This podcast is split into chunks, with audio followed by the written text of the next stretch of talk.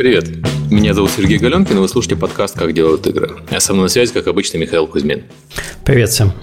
А, в этот раз у нас подкаст будет про аутсорс арта, и мы поговорим про работу с заказчиками и работу с подрядчиками, но больше мы сосредоточимся, конечно, на а, работе именно с заказчиками, потому что в гостях у нас а, Виктор Титов и Лев Бойко из студии «Графит», и Роман Тулинов из студии Yozu Interactive. Это китайская компания, и все три они арт-директоры, поэтому не стал отдельно называть. Привет.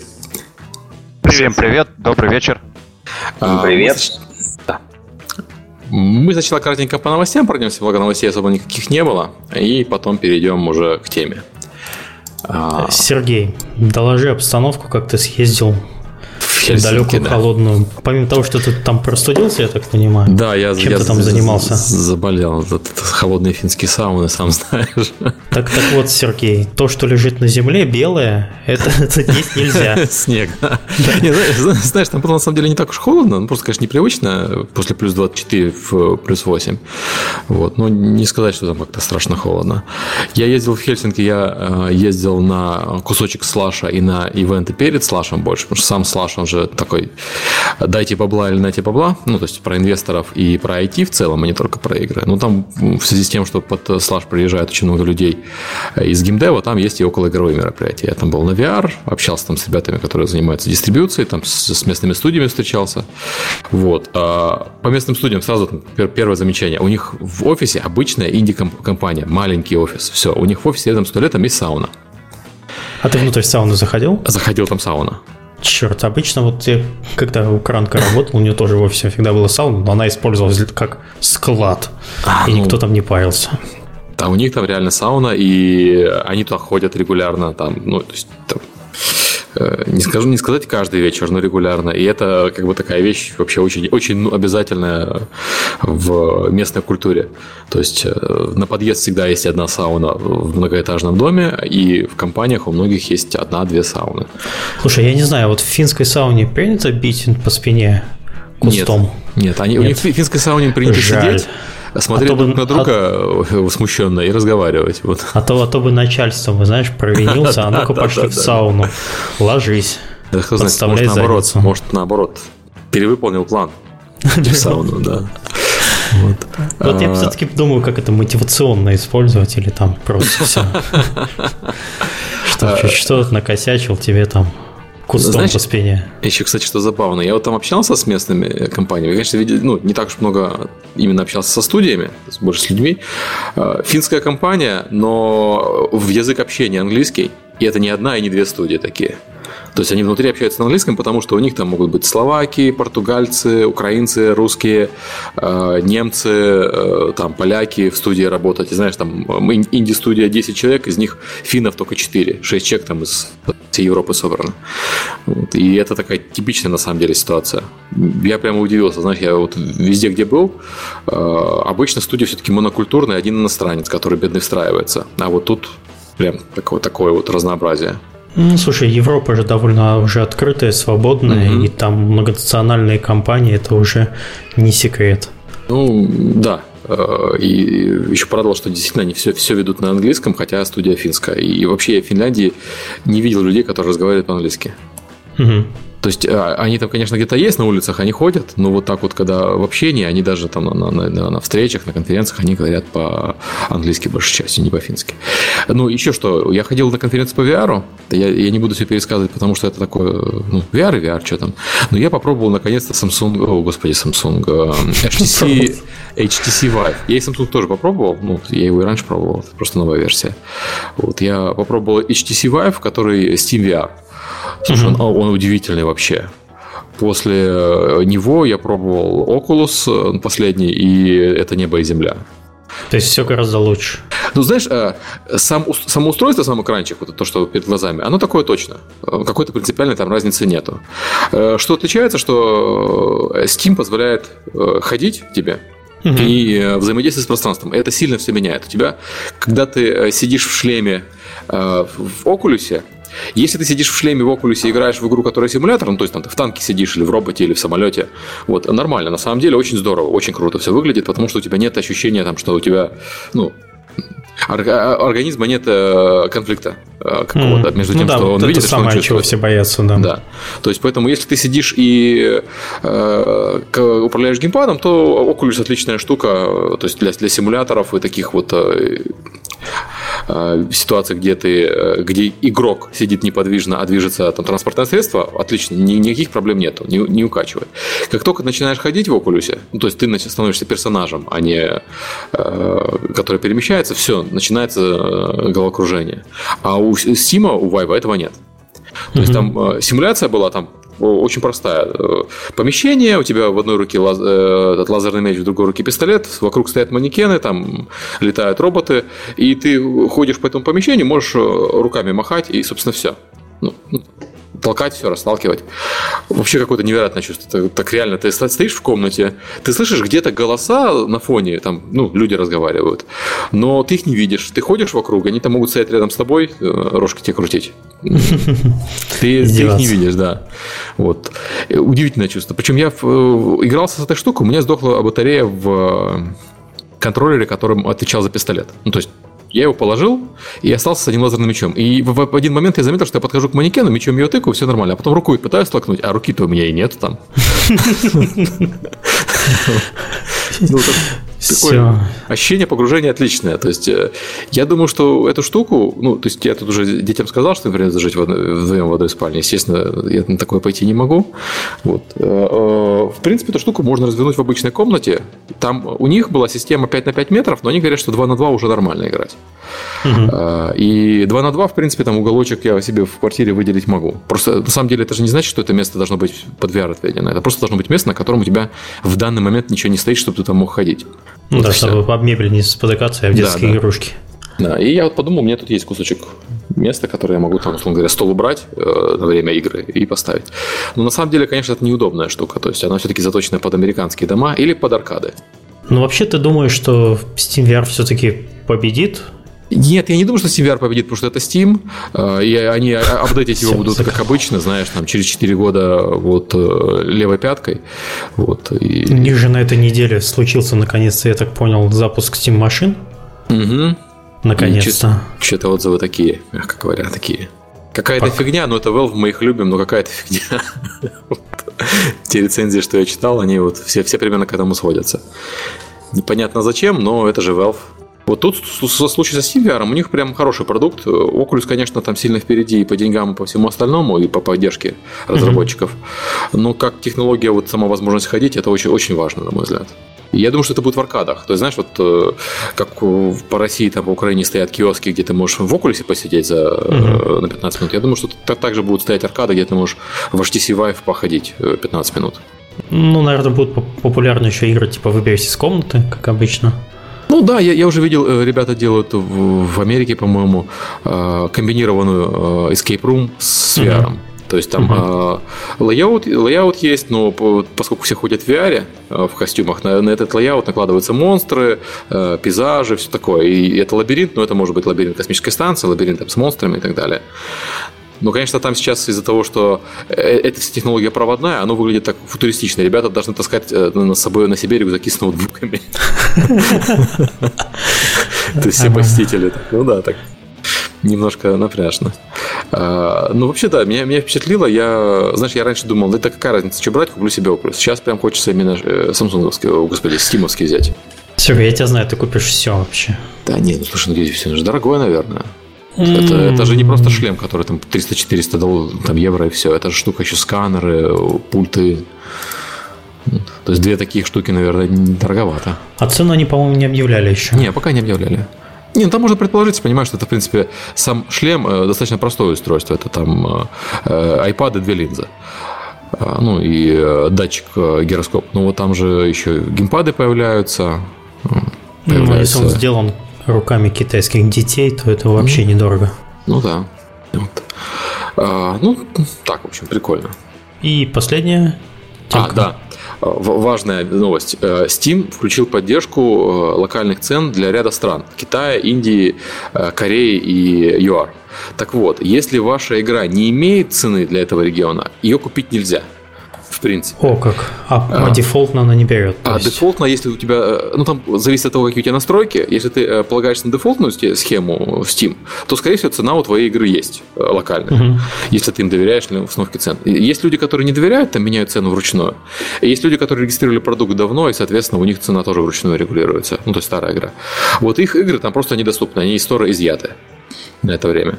Понятно, что там э, все умные люди все следят, но примерно 30% игр сейчас недоступны э, в Индии именно из-за того, что для них нет цены. И если там ваша игра среди, то проверьте, но это занимает там 5 минут. Вот, но и я понимаю, что там небольшие деньги, но люди расстраиваются. Все-таки тоже игроки. Локальные цены это выводятся. Я представляю, как сейчас десятки менеджеров слушают подкаст, бьют себе да. по лбу и бегут включать ну, цены там беседа, как обычно. Ты же знаешь, сколько они в России включали локальные цены? Полгода. Вот. Э, то самое. Бить себя будут полгода. По Да. Там этот футбол-менеджер до сих пор, по-моему, в Индии недоступен, хотя это же типа местный культ угу. тоже забыли цены поставить. Ну, такое бывает, э, печальные вещи. Я, кстати, когда был в, в Хельсинки, я был у ребят контора Playfield, ну, контора называется Shark Punch, а они делают э, Playfield такой интернет-магазин для покупки игр на Steam. Uh-huh. То есть там, типа, что должно быть удобно. Я был у них в подкасте, то есть я могу там потом ссылку дать, можно послушать. Там был Табайс. Я просто пом- помнишь, я пересказывал э, лекцию Табайса в прошлом, э, в прошлый раз у нас в подкасте. У них в подкасте, собственно, был сам Табайс вместе со мной. Вот мы там эту тему еще раз обсуждали. Было интересно. Вот. Ну, наверное, все. Давайте переходить к гостям. Гости.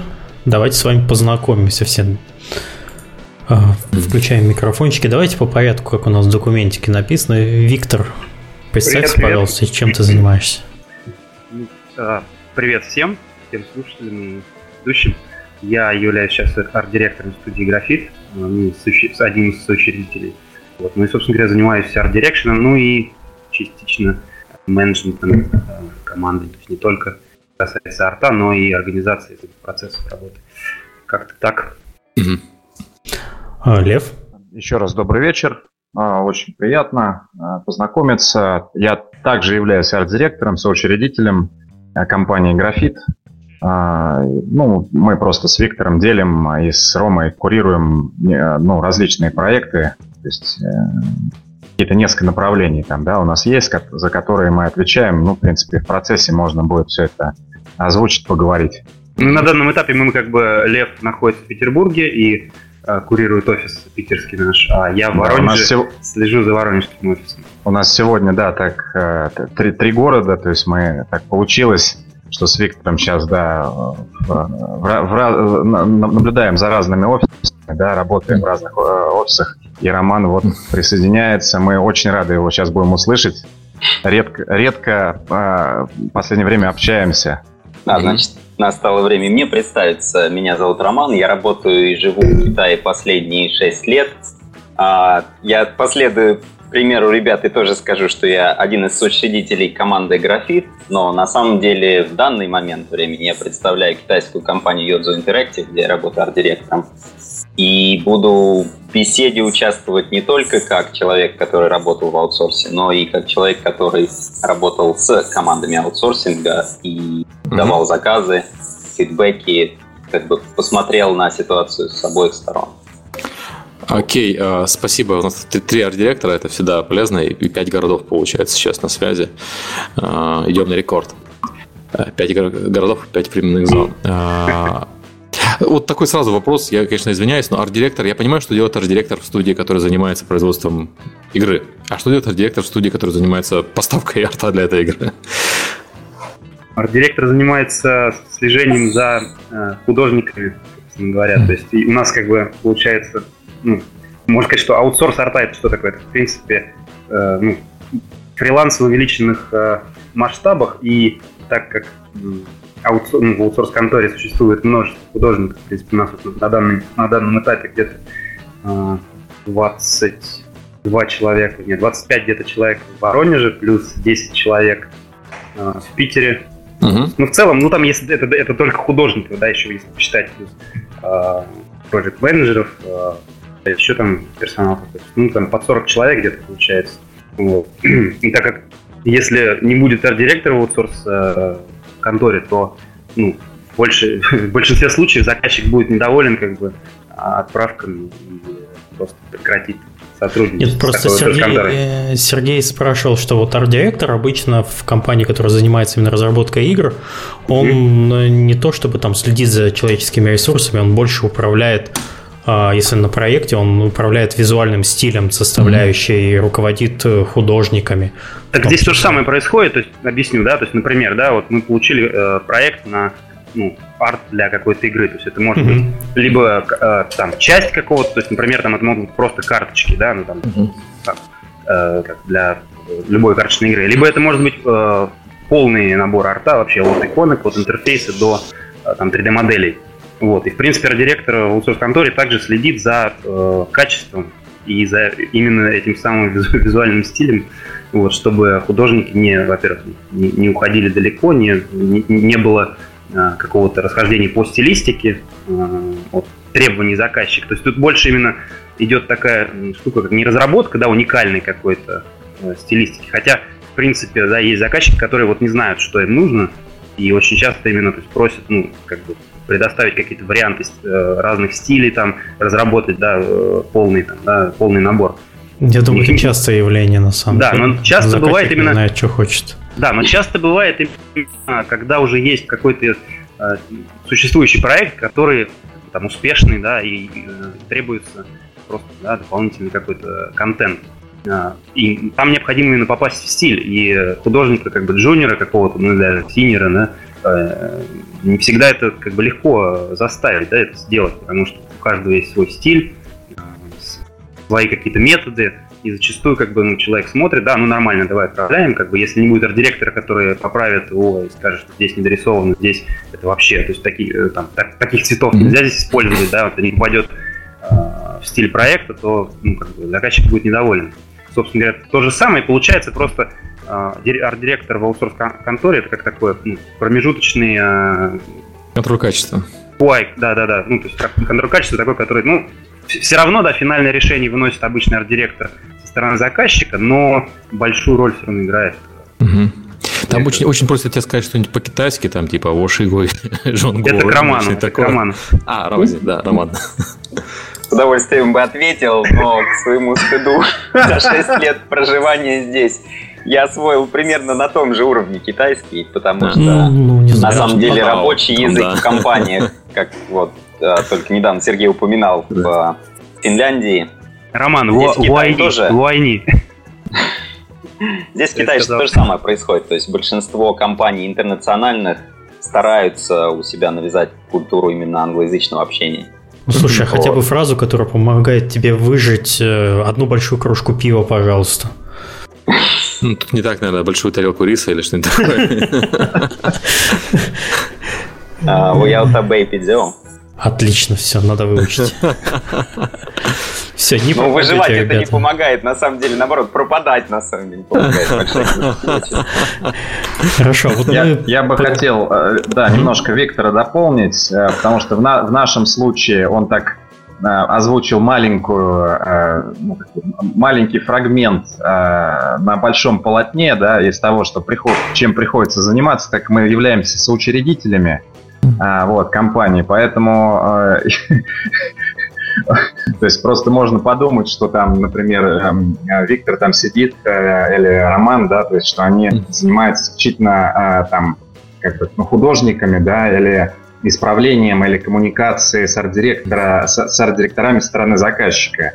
То есть тут получается, как в поговорке, чтец и жнец на дуде и грец, а, вот, потому что приходится заниматься и команду формировать, и Э, совмещать обязанности, э, ну, в нашем случае, как у нас небольшая студия, да, а вот, то заниматься от, э, там, не знаю, от развития, планирования развития, там, ну, ну например, такими вещами, как повышение квалификации да, художников, то есть ну, некие там внутренние конкурсы, там мастер-классы, поиск новых художников зачастую, потому что происходит, ну, это такая тусовка э, такая узкая, да, с, с, немножко такая своеобразная, поэтому э, если человек, ну, у нас есть э, сотрудник, который занимается поиском, да, художник, но он занимается именно на первом этапе, вот, он отсеивает, ну, или там формирует базу фрилансеров, да, в нашем случае достаточно большая уже,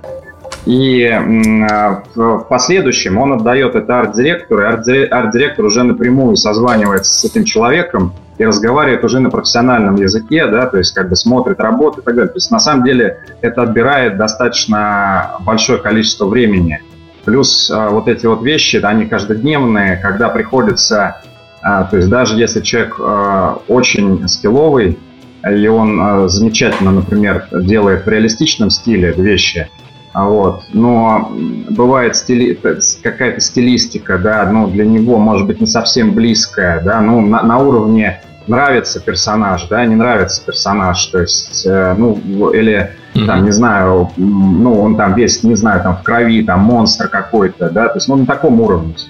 И человеку, ну, ну, вот, он может это сделать, и все, я, и я знаю, и там Виктор знает, что он может это сделать, но ему это не близко, ему это трудно, он через себя вот это делает, да, а у нас же стоят сроки, вот, плюс есть этапы отправки, там, цвет, цвет 80% готовности, да, и mm-hmm. поэтому надо тут вовремя угадать момент, либо сразу, чем раньше, как бы ты его угадаешь, что забрать а, а, от этого художника работу, либо есть как бы, например, другой вариант, когда ты не совсем уверен, что человек сделает, а вот, а, но ты даешь попробовать. Но человек так хочет это сделать, да, вот, ну, например, он недавно работает или вообще для него пришла работа, такая работа мечты, да, например, а, когда это заказ от очень известной компании, ну, такая бренд такой, да, игра, а, то есть он хочет там поучаствовать, конечно же, и он убеждает арт-директора, что да, вот я сделаю, все будет замечательно, там, дайте мне шанс и так далее, но как бы он делает, проходит там день, два, три, то есть уже э, вид, ну, нам надо, например, направ, а, отправлять этап, но mm-hmm. как бы понятно, что он не вытянет сам эту картинку, и э, мы э, создаем, например, зачастую, мы создаем там команду из нескольких человек, у нас есть таких, ну, ну много примеров, может быть, пойдет вот, речь, слушай, речь, речь об этом, Лев. когда подключаются двое, трое еще человек, а, да, то есть, например, один там делает фон, второй берет персонажа, а тому, кто начал, да, ему остается, например, какой-то сегмент работы, который он все-таки сможет потянуть. Вот этим всем а, как бы рулить всеми этими процессами, да, и вовремя, плюс самому, естественно, что-то доделывать перед отправкой, потому что а, 90% картинок, ну, может быть, 80%, да, преувеличиваю, а, пардон, то есть они а, в любом случае перед финальной отправкой арт-директор садится, сам что-то доделывает, наводит там марафет, либо исправляет, плюс текущая каждодневная рутина распределения работы и так далее. То есть это такой, ну, достаточно, а, а, все это имеет такие большие объемы, да, то есть это ты вынужден переключаться, а, внимание рассеивается, зачастую с, приходится держать в голове очень много мелочей, да, вплоть до каких-то, кому какую пушку надо не забыть пририсовать, что там, да, вот наворот, именно такой наворот, потому что художник может это интерпретировать, фидбэк по-своему, или забыть просто это сделать. Хотел вот. вставить немножко, Лев, э, как раз тут э, пишут, да, что там типа много арт-директоров, там э, как бы проект менеджеры следят за арт-директорами, как бы хотел сказать, что ну вот я так быстро прикинул, то есть на данном вот этапе, да, у нас сейчас в работе где-то 20, 22, ну в районе 20, в общем, проектов разных одновременно идет.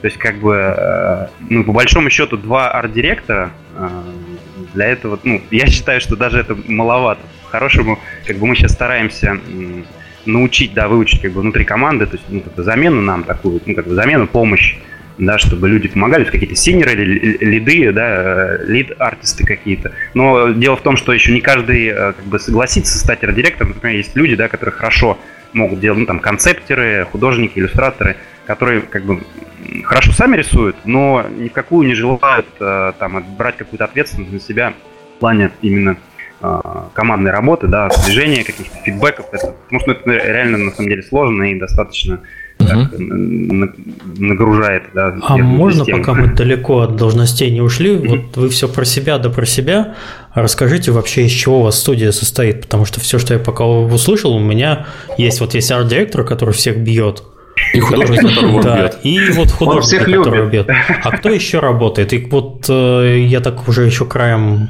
э, уха услышал, что у вас есть люди, которые не в штате, а вы работаете еще. Вот вы берете проект на аутсорс, а вы еще аутсорс аутсорсите. Вот да, да, да, все. Да.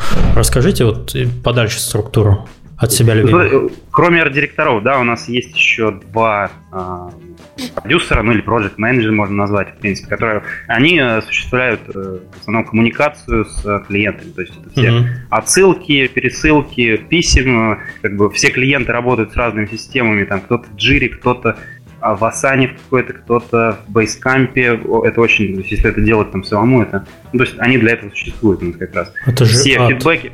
Да, это ад, что, есть, ну, как, когда, если это команда, да, которая делает свой проект, она есть там, да, джира, все знают, как ей пользоваться, а здесь, получается, надо уметь всем пользоваться. Вот. ну да, вы плюс, постараетесь, да? Плюс, как бы, да, у нас 80% клиентов это зарубежные студии, и фидбэки, все задания приходят на английском языке обычно. Иногда даже на японском. Вот нам недавно как бы скидывали ребята, ну как бы продюсер сам разговаривает на английском, но попросил, как бы, можете сами переводить на вашей стороне с японского языка, потому что у нас, типа, нет человека, который э, там, переводил бы из, из клаба, да, японская конторка. Вот. А японцы, кстати, вообще не любят на английском говорить, вот с ними сложнее всего, наверное, работать. Да, вот они иногда присылают бриф, например, это PDF-ка, и э, она вроде на английском, но ты читаешь ее и понимаешь, что это явно Google, Google Translate. Что она все-таки на японском. И потом я пытаюсь скопировать, чтобы перевести, например, там э, строчку, оказывается, что это какой-то, ну там я недавно даже узнал, что такое есть, в PDF автом, автоматом конвертится японский язык, э, переводится в английский.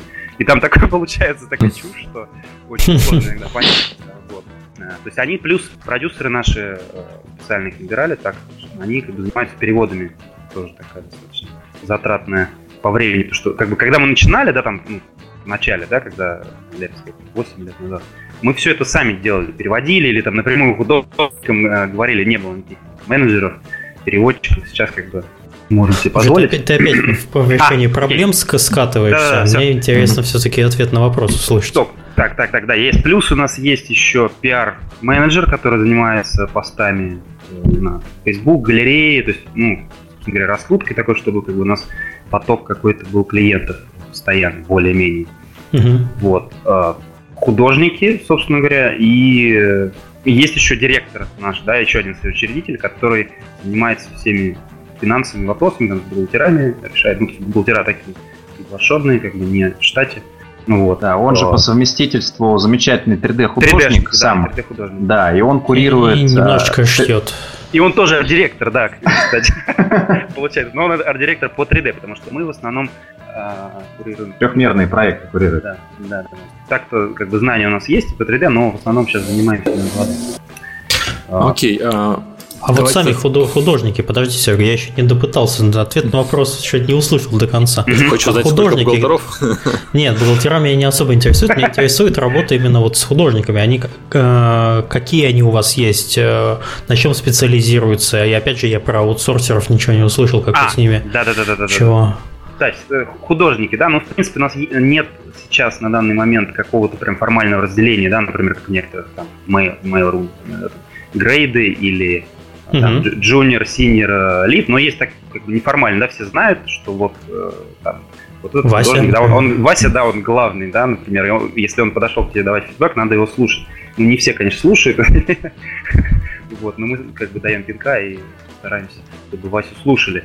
А, есть, как бы, ну, то есть, грубо говоря, если так разделить, да, этот 50%, э, да, это, наверное, джуниор такие художники, джуниор артист, где-то там 30 процентов это синеры и 20 это лиды какие-то такие.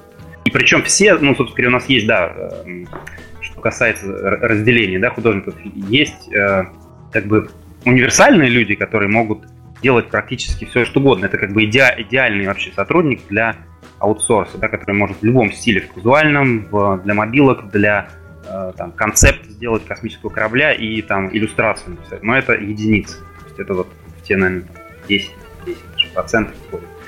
Есть люди, которые занимаются специфически только, например, э, фонами, environment, да, как made painting какой-то для э, бэкграунда или э, там что угодно, или это может быть hidden objects, какая-то игра, человек там делает, да, он не может просто нарисовать персонажа. Есть чисто персонажники, есть э, люди, которые занимаются там только могут только в э, казуальном стиле там, для мобилок делать, но ни, ни за что не нарисуют э, реализм.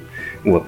Из, собственно говоря, э, из-за потребности вот э, такого разнообразия для аутсорс фирмы мы как раз связываемся с э, фрилансерами, потому что часто, например, приходит проект, да, когда надо сделать большой объем в каком-то определенном стиле, большой объем там концептов или иллюстраций, или карточек, или там пропсов каких-то, или ну, всего чего угодно.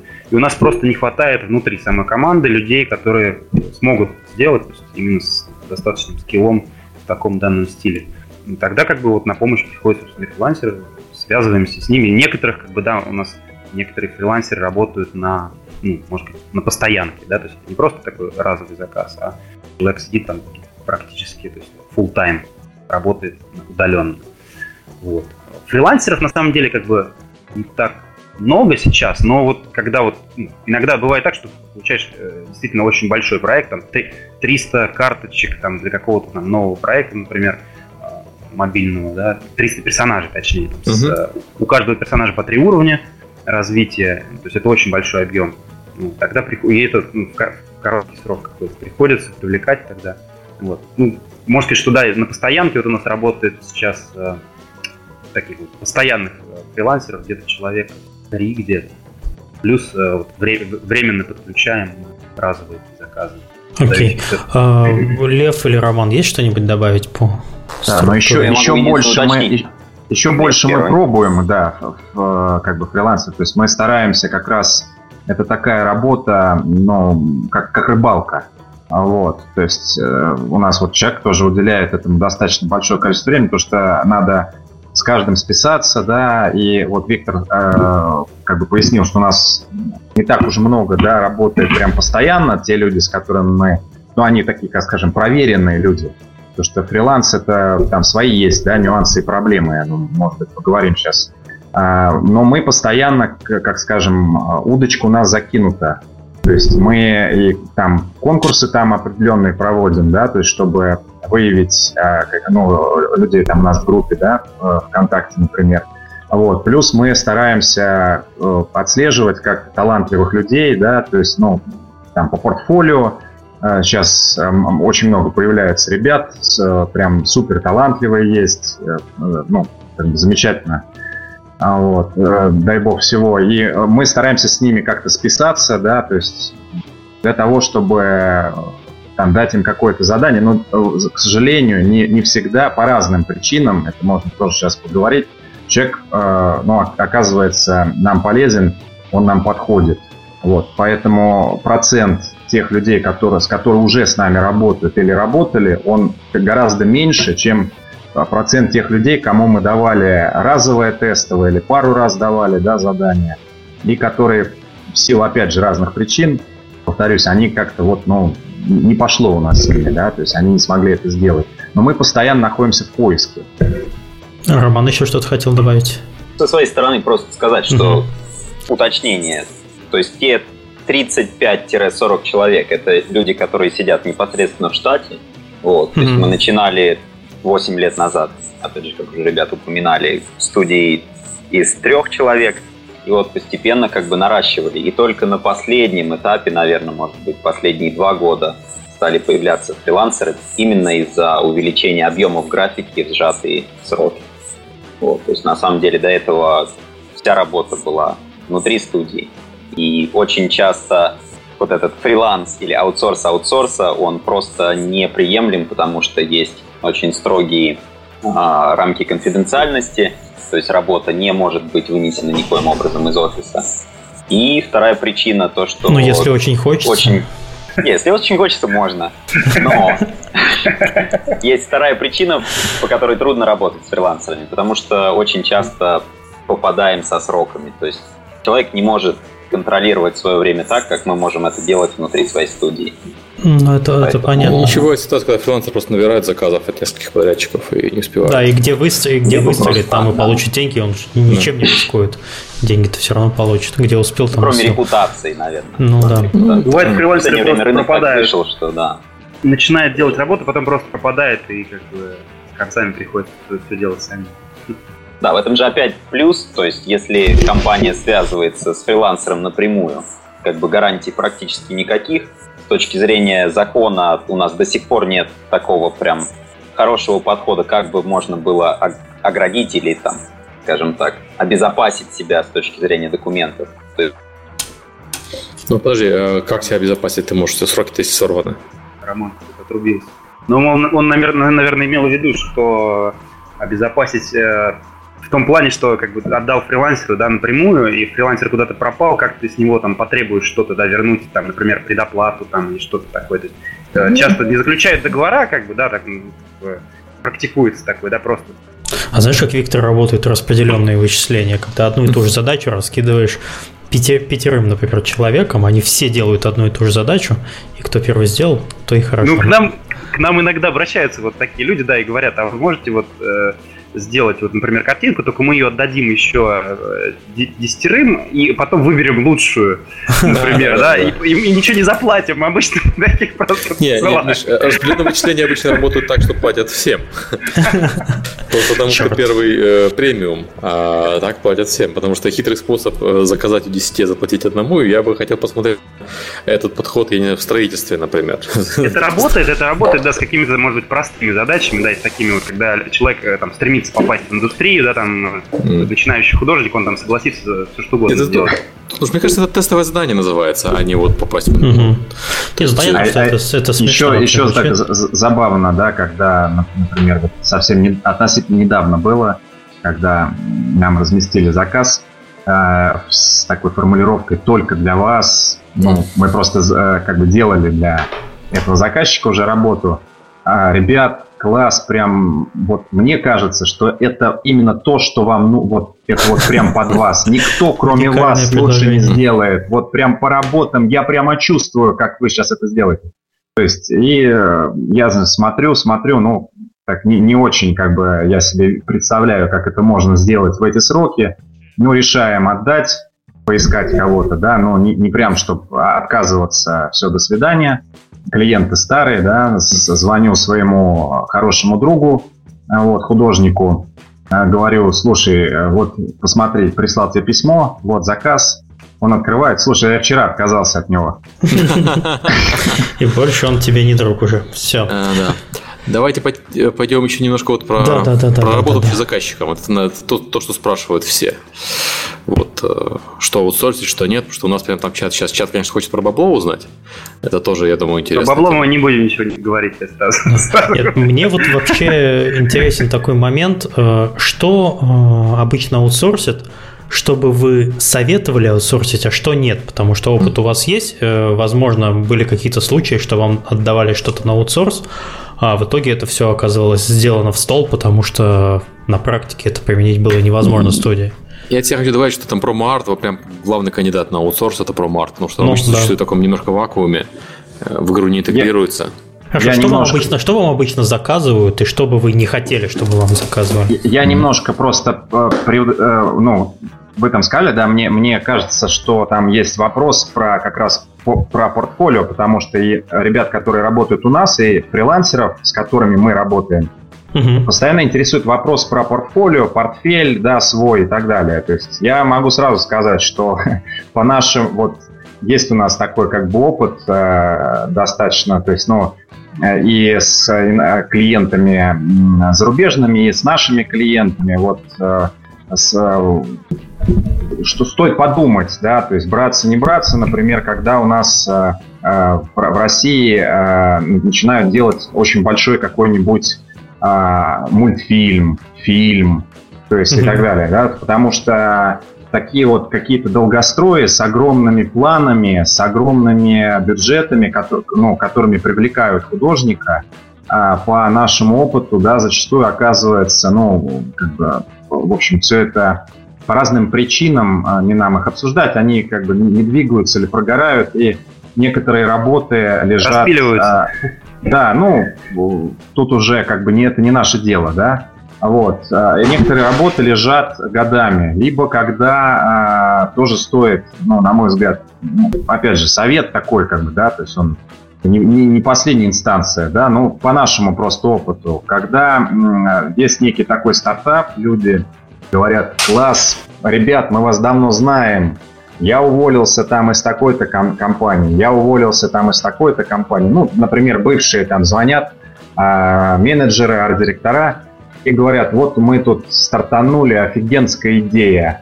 То есть нам надо вот такой большой пакет, вот сделай и так далее. То есть мы им делаем, а потом люди, например, год, два, три там не могут э, между собой, например, договориться, да, либо энтузиазм заканчивается, видимо, заканчиваются деньги, либо начинают по каким-то причинам там ругаться.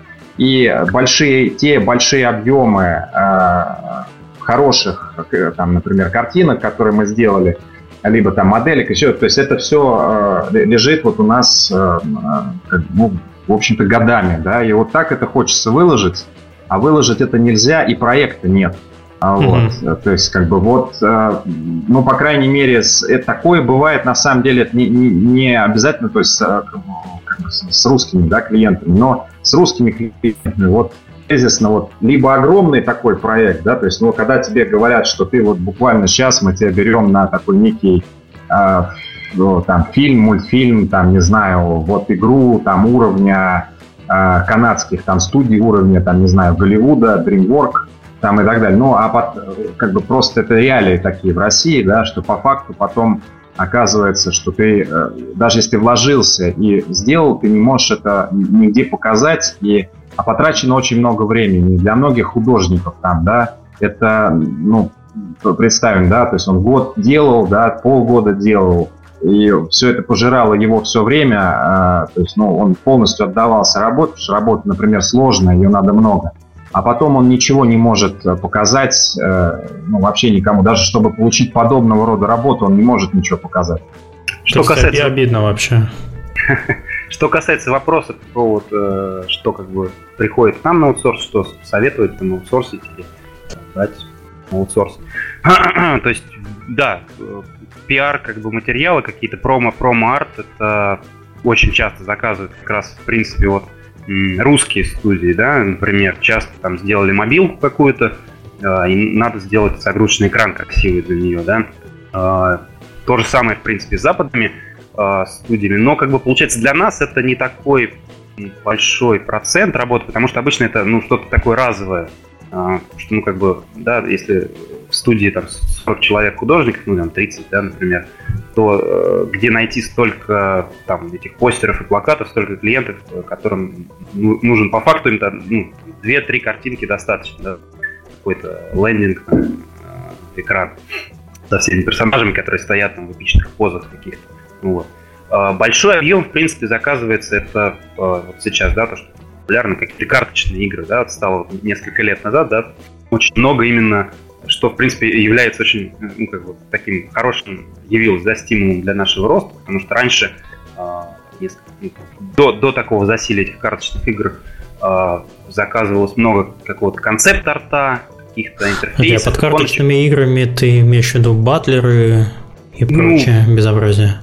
Ну, да, то есть, да, да. люди у нас просто не совсем могут представлять, что это такое. Да, да, да, да. То есть, ну, где там игрок покупает э, каких-то себе набор колоды, да, каких-то персонажей, да, которые представлены в виде, в принципе, 2D-арта, да, там может не быть никаких, никакой 3D-графики, угу. а, просто красивые картинки, на это, в принципе, ну, то есть, за это люди платят деньги, да, вот у нас был крупный клиент, э, Applebot, японская контора, у них было две игры, одна Legend of птицы, вторая они, по переименовывали такая типа sci-fi э, Galaxy Saga, потом у него что-то переименовали. То есть они заказывали не только у нас, они заказывали там по миру, там, я не знаю, у, наверное, сотен фрилансеров, кроме нас, еще и индивидуальных фрилансеров, и студий.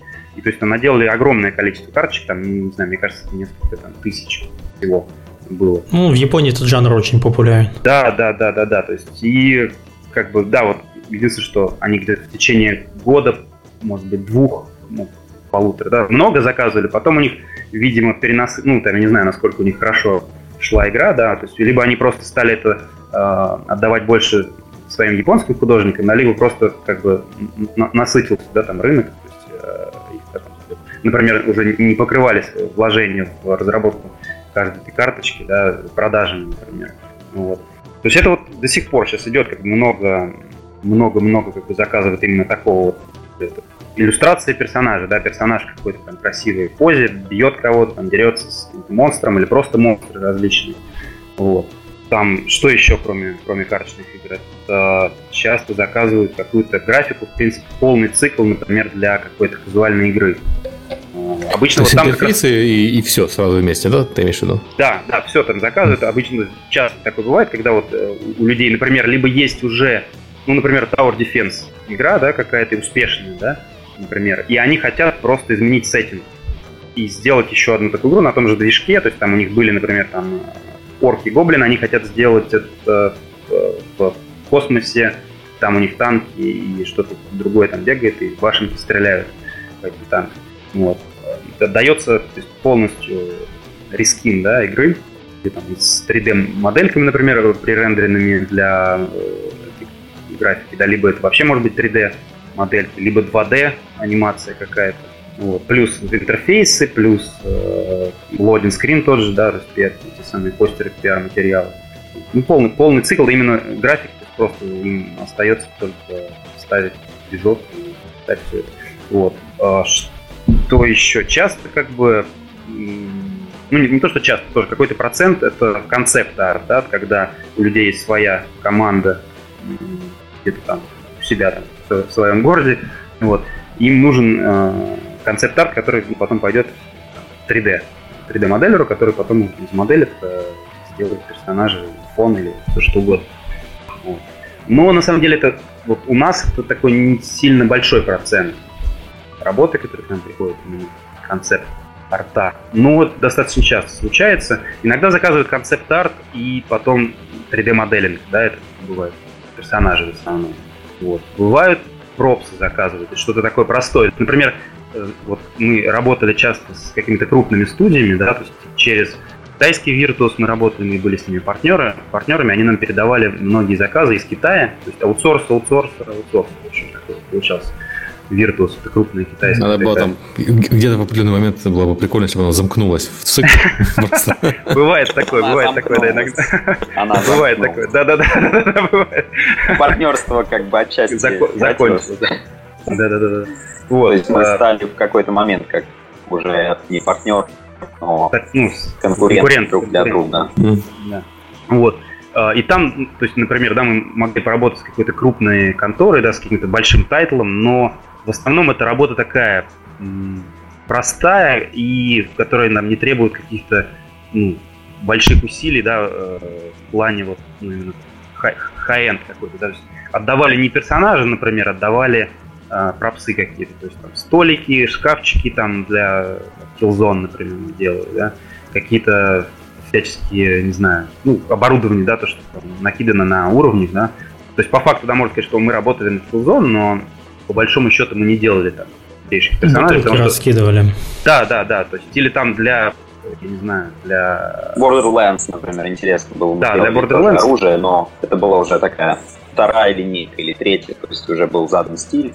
Наша задача была в поддержку этого стиля наработать больше концептов там, да, эту стилистику. Чем как бы сложнее, тем, тем сложнее на самом деле вот как раз попасть в стиль, потому что тем же Borderlands было очень много э, таких э, цепочек фидбэка, да, то есть очень много переделок, очень много фидбэка было, потому что попасть в стиль определенный, да, то, что у арт-директора в голове э, со стороны клиента, да, иногда очень сложно предугадать здесь, да, на нашей стороне, что он хочет конкретно, особенно когда нет какого-то внятного style guide а. Да. Иногда люди обращаются, да, и говорят, нарисуйте вот что-нибудь, э, там, концепт, например, разработанного персонажа, там, вот начнем со скетчей, все что угодно, да, а потом оказывается, что у них все-таки есть какое-то представление, они просто не могут его выразить на бумаге, то есть написать или там как-то в словах описать. Вот, и они начинают что-то требовать, какие-то фидбэки, переделки, но это приводит обычно, то есть просто fail, да, получается достаточно часто тоже. Вот. Некоторые клиенты, да, даже зачастую не крупные, да, какие-то вот маленькие инди, там, они иногда составляют достаточно интересные такие э, style guide документы, там, технические задания с э, очень прикольными описаниями, когда то есть, достаточно там, перевести художнику, он все ну, очень быстро может схватить, понять, что нужно делать, что не нужно делать э, на данном проекте. Ну вот, то есть Тут так, можно что... сказать, сейчас прикуп, прерву тебя на секунду, тут нужно сказать, что существует еще одна проблема, помимо того, что э, зачастую стайл-гайды они не существуют, но есть еще ситуация, когда компания, крупная особенно, не хочет делиться той информацией о проекте, которая еще не была опубликована даже с фрилансерами. То есть дается тот самый минимум э, объем информации, который позволит работу начать, но не выдаст никакой информации, которая могла бы повлечь какой-то коммерческий э, удар на компанию, либо которую мы бы могли выложить, например, в случае нарушения договора о неразглашении и вызвать недовольство со стороны либо инвесторов, либо потенциальных там игроков, которые ждут новостей и так далее. Поэтому делится ну, совсем-совсем небольшим объемом информации, без которого просто нельзя ничего начать. Вот. А те документы, которые созданы внутри компании, принадлежат компании, и они не хотят ими просто делиться. Зачастую, причем, да, очень достаточно крупные, то есть, э, ну, там, вот, я не знаю, можно, наверное, сказать, то есть мы делали, например, для Blizzard, да, несколько раз промо, промо-артов через нашего американского партнера. А, все с ними как бы договаривался, там, передал тоже аутсорс аутсорс, да, он, у него самого аутсорс компания американская. Вот. И как бы мы рисовали эти картинки, но было то есть, настолько сложно понять, что хотят э, сами Близзарды. Э, просто была такая хаотичная какая-то переписка по почте. Эта переписка нам скидывалась в качестве брифа, на котором мы задавали кучу вопросов, на которые некоторые вопросы отвеч... на них отвечали, на некоторые вопросы не отвечали. Вот, и, а, а, а сроки уже, нам надо там через две недели, да, сдавать четыре картинки, там какие-то достаточно высо- с высокой проработкой, там, ну, там таких э, персонажей, да, известных, там, вселенной, да, StarCraft, например, вот. И что делать, как бы мы, нам приходилось просто начинать вот с тем, что мы есть, в смысле с тем, что у нас, с тем, что у нас есть, вот, и уже процессе, да, выяснять, ну а вот все-таки какой формат там нужно, все-таки будет ли использоваться фон, э, там нам надо рисовать фон или вы пришлете нам фоновую картину. То есть удивительно. Ну, то есть, с одной стороны, это как бы влияет на загруженность заказчика, да, у него тоже может быть какая-то подготовка к выставкам, там, E3, э, еще каким-то там Gamescom. Вот. Зачастую, да, очень такая вот очень маленький, маленький объем информации, который дает заказчик, который ну, просто удлиняет, усложняет э, производство да, картины, производство Вот. Можно еще одну историю вспомнить из жизни уже тоже Virtuos, когда мы работали там внутри студии над проектом «Трансформеры», третья часть фильма, делали модели. Там была ситуация вплоть до того, что заказчик приехал с ноутбуком, на котором была информация, как бы бриф была комната для собраний, открыли ноутбук, два человека security стоят рядом с этим ноутбуком, чтобы никто к нему не прикасался. Показали бриф, ребята, запоминайте, вот так мы должны делать. Закрывают ноутбук и уезжают. И все, как бы команда должна, причем на уровне арт-директоров собрания только, то есть простые художники никогда даже брифы не видели. Вот, они должны со слов арт-директора все понять и делать так круто, как собственно, делает команда внутри самой студии разработчика. Вот до таких вещей происходит. Так, мы немножко okay. с Серегой, наверное, подвисли. Да, да, да. Ну, мне, мне на самом деле интересно слушать. Я вот э, даже не уверен, что стоит ли нам просто сейчас вмешиваться и начинать говорить по, по, по регламенту. То есть, что у нас там, как не отходить много фидбэков. Я так понимаю, что главная проблема, наверное, в том, что мало фидбэков или... Не, на самом деле проблема Бывает как раз много. в том, что фидбэков очень много, и а, зачастую вот тут, да, интересно, если кто-то слушает из аутсорсинг компаний или, может быть, фрилансеры. То есть есть такие ходы, которые мы используем. В частности, например, очень много клиентов просит прислать им три вариации скетчей. То есть mm. три разных варианта, чтобы выбрать из них один. Но мы как бы знаем, что в итоге один всего будет выбран. И мы знаем, например, что нам нравится вот эта картинка, мы закончим ее лучше всех остальных. То есть мы делаем изначально этот скетч немножко лучше а, выглядящим. Мы ставим его в центр, если эти картинки все три располагаются в одном файле. Тем самым облегчая заказчику вот эту вот а, возможность выбора. Также на следующем этапе мы, например, посылаем какую-то картинку, чтобы избежать какого-то абстрактного фидбэка. Мы оставляем, например, один кусочек картинки, который немного не завершен, который явно, явно бросается в глаза. То есть человек, смотрящий на картинку, говорит, ага, вот тут вот мне бы хотелось поправить. И как бы вот его задача как заказчика дать фидбэк, она на этом исчерпана, и все остальное мы продолжаем в той же стилистике, в том же ключе, в котором, собственно, нам комфортно. Кстати, хотел вот такие вот ставить вещи, ставить, да, помогают очень сильно. Ставить слово. Иногда бывает, как раз да, ты рисуешь, да, три скетча, один из них самый э, прикольный, два такие похожие, и, и самый стрёмный, заказчик выбирает, выбирает самый, самый плохой скетч. Да, то есть тут возможно всего, работать. тут возможно два варианта. Либо выберут тот хороший, который нравится тебе и на который ты рассчитывал, либо выберут самый плохой, который ты уже сделал, то есть От за тошнить просто, 15 да. минут, да, то есть просто довесок. абсолютно, закон срабатывает в 90% случаев. Это, это больше исключение. То же самое конечно. происходит, кстати, и внутри, да, не только в аутсорсе, но и внутри команды. То есть зачастую предугадать фидбэк человека, который непосредственно принимает решение, то есть э, продюсер проекта, либо проект-менеджер, зачастую невозможно. То есть несмотря на то, качество а картинок может быть хорошим, зачастую фидбэк будет просто очень эмоциональным и основанным на первом ощущении от картинки. Mm-hmm. Я, я бы еще добавил, э, хотел бы поблагодарить, я не буду называть как бы имен, да, то есть, но тех арт-директоров э, на стороне заказчиков, которые, ну, действительно люди э, профессиональные, то есть с которыми приятно работать, и мы очень рады, что среди наших клиентов есть именно такие директора, потому что э, очень часто, э, я не знаю, в 50% случаев или больше, нам приходится иметь дело, конечно, с людьми, которые э, и они принимают решения, но они некомпетентны. То есть либо эти люди, ну, они не имеют отношения к арту, то есть они имеют отношение и, наверное, очень профессиональные э, в любой другой области, но кроме, она не, не, точнее, она никак не связана с артом, да, но они, к сожалению, принимают решения. И это, ну, часто это является большой проблемой, и много мы, в общем-то, друг на друга там кричим от бессилия, вот, и, к сожалению, очень много тех эскизов и э, как бы тех эм, картинок, которые нам очень, нрави, очень нравились, они не доведены просто до конца, вот, либо они вообще как бы отложены, да, потому что вы, выбраны такие варианты, которые, ну, такие достаточно посредственные. Вот, поэтому тут проблема профессионализма ну, заказчика, но это, я думаю, что с этим сталкивались, если сейчас нас люди слушают, то есть с этим сталкиваюсь, конечно, очень много людей. Вот я не знаю, сейчас Рома, может быть, э, по этому поводу скажет. То есть очень, я знаю, часто спрашивают, меня спрашивали, а вот, мол, это вот в России такая, как бы, да, беда.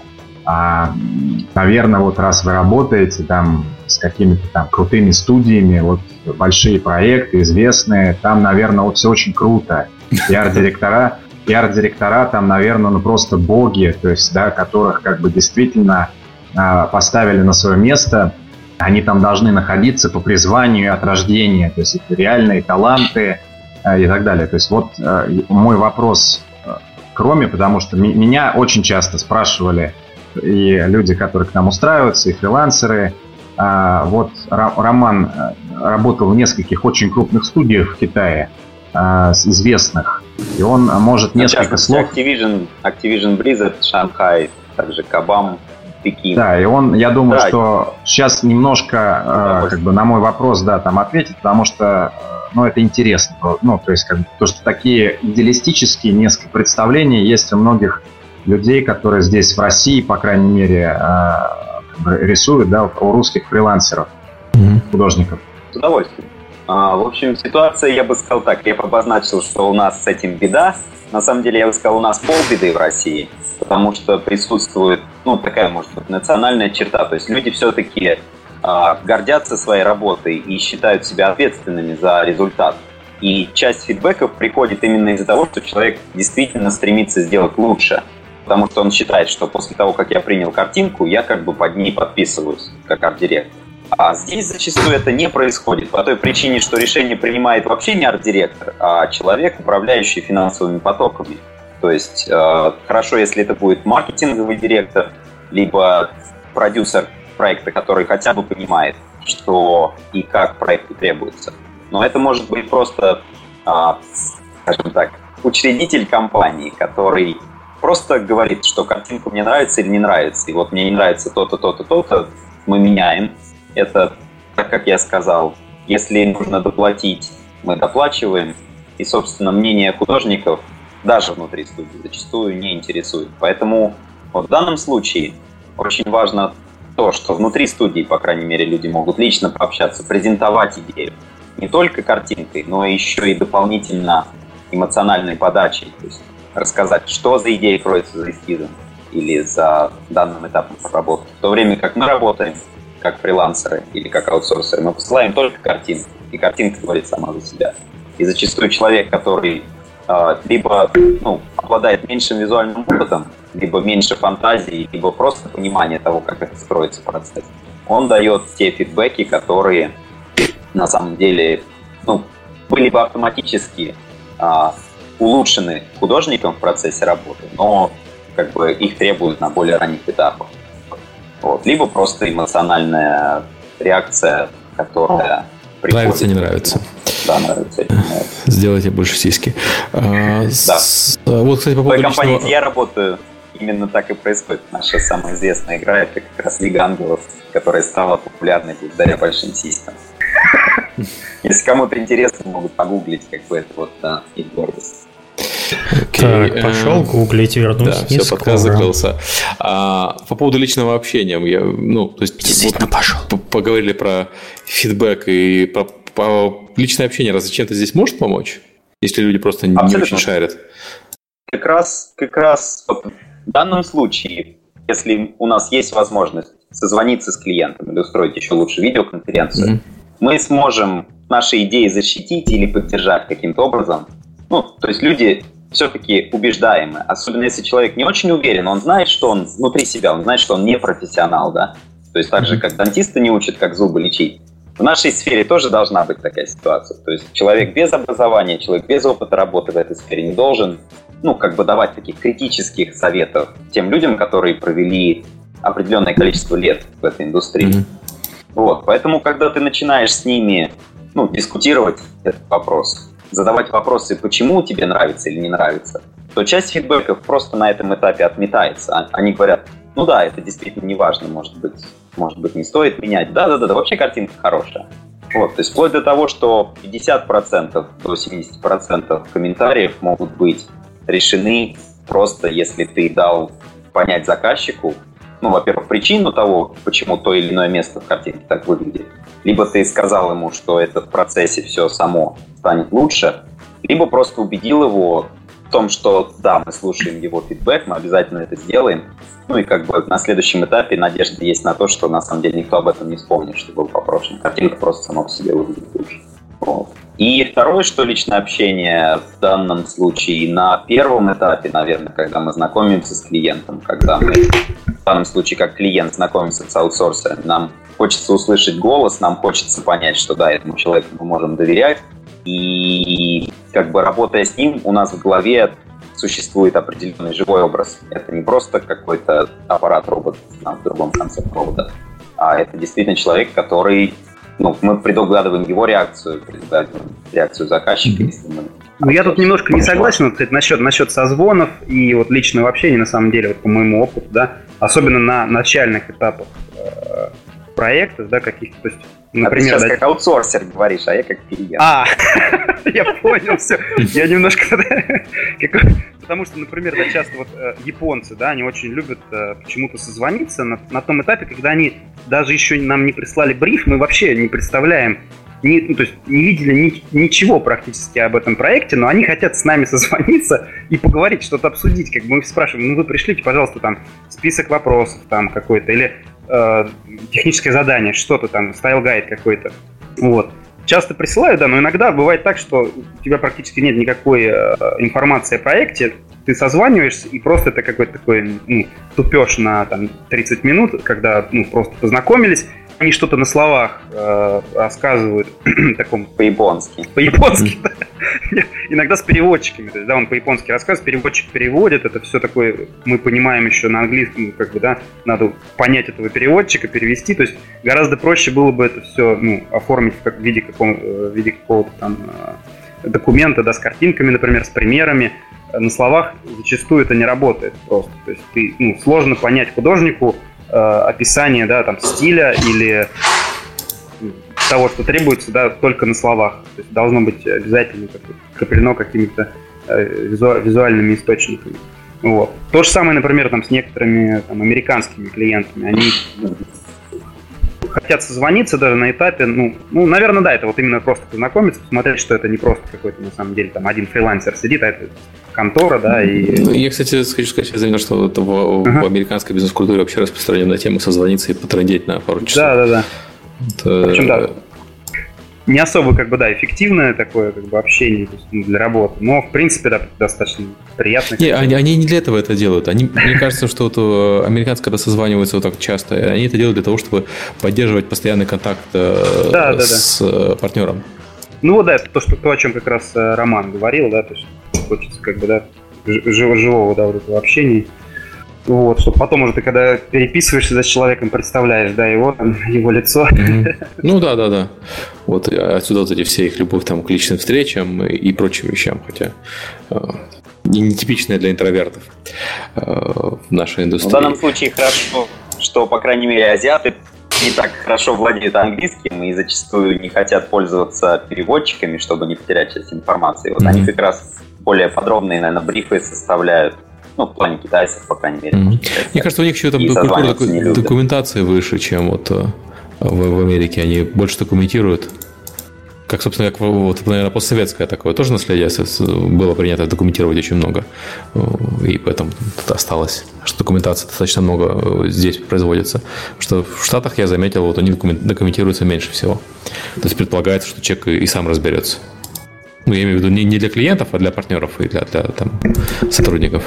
То есть ну, я да, когда да, смотрел да. там да. диздоки по играм от многих разных студий, и я заметил, что вот американские студии обычно документируют детали меньше, чем э, там русские или э, немецкие, там, например. Вот. Абсолютно верно. И плюс еще это накладывается желание американцев как бы ускорить процесс максимально. Вот, то есть новые студии, э, вот со мной сейчас работает парень, а, кореец по национальности, но он работал в студиях Зинги в Америке, и после этого работал в King в Швеции. И вот он как сравнивает, да, даже эти две культуры, две разных студии, которые, в общем в последнее время достигли большого успеха. И он говорит, что да, в Америке уровень менеджмента гораздо хуже. То есть люди, стоящие на управляющих позициях, они как бы не настолько именно профессиональные и не имеют опыта непосредственного общения с художниками, дизайнерами и прочими, и не создают никакой документации. Зачастую просто дают идею, впрыскивают вот тот посыл, который они хотят получить, тот тренд, который существует на рынке. И mm-hmm. как бы следуйте ему так, как вы его понимаете. Да, да, и вот. это, по-моему, у них вообще такая вот распространенная тема. Ну, это еще можно отдельно поговорить, почему там, да. э, наверное, там выходит за рамки подкаста, почему в Америке сложилась такая ситуация, что если у нас в геймдев идут люди, там, которые условно говоря, там верхние 10% выпуска, то у них обычно идут там нижние 10% выпуска. Вот. Потому что всех остальных разбирают банки, стартапы, IT и тому подобные вещи. Там и киношники, опять же. Вот которых здесь, э, по сути, нет. А давайте пойдем по проблемам аутсорса, потому что пока, э, я так понимаю, что главная проблема аутсорса – это заказчики. Вот. А у вас тут список из более интересных проблем.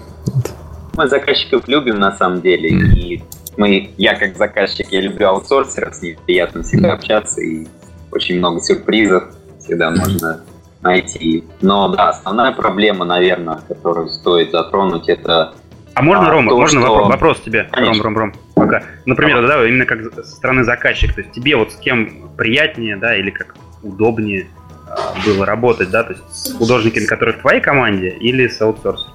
А это зависит от того, какой художник, или от того, какой арт-директор или продюсер на стороне аутсорсера. Есть люди, с которыми просто приятно общаться.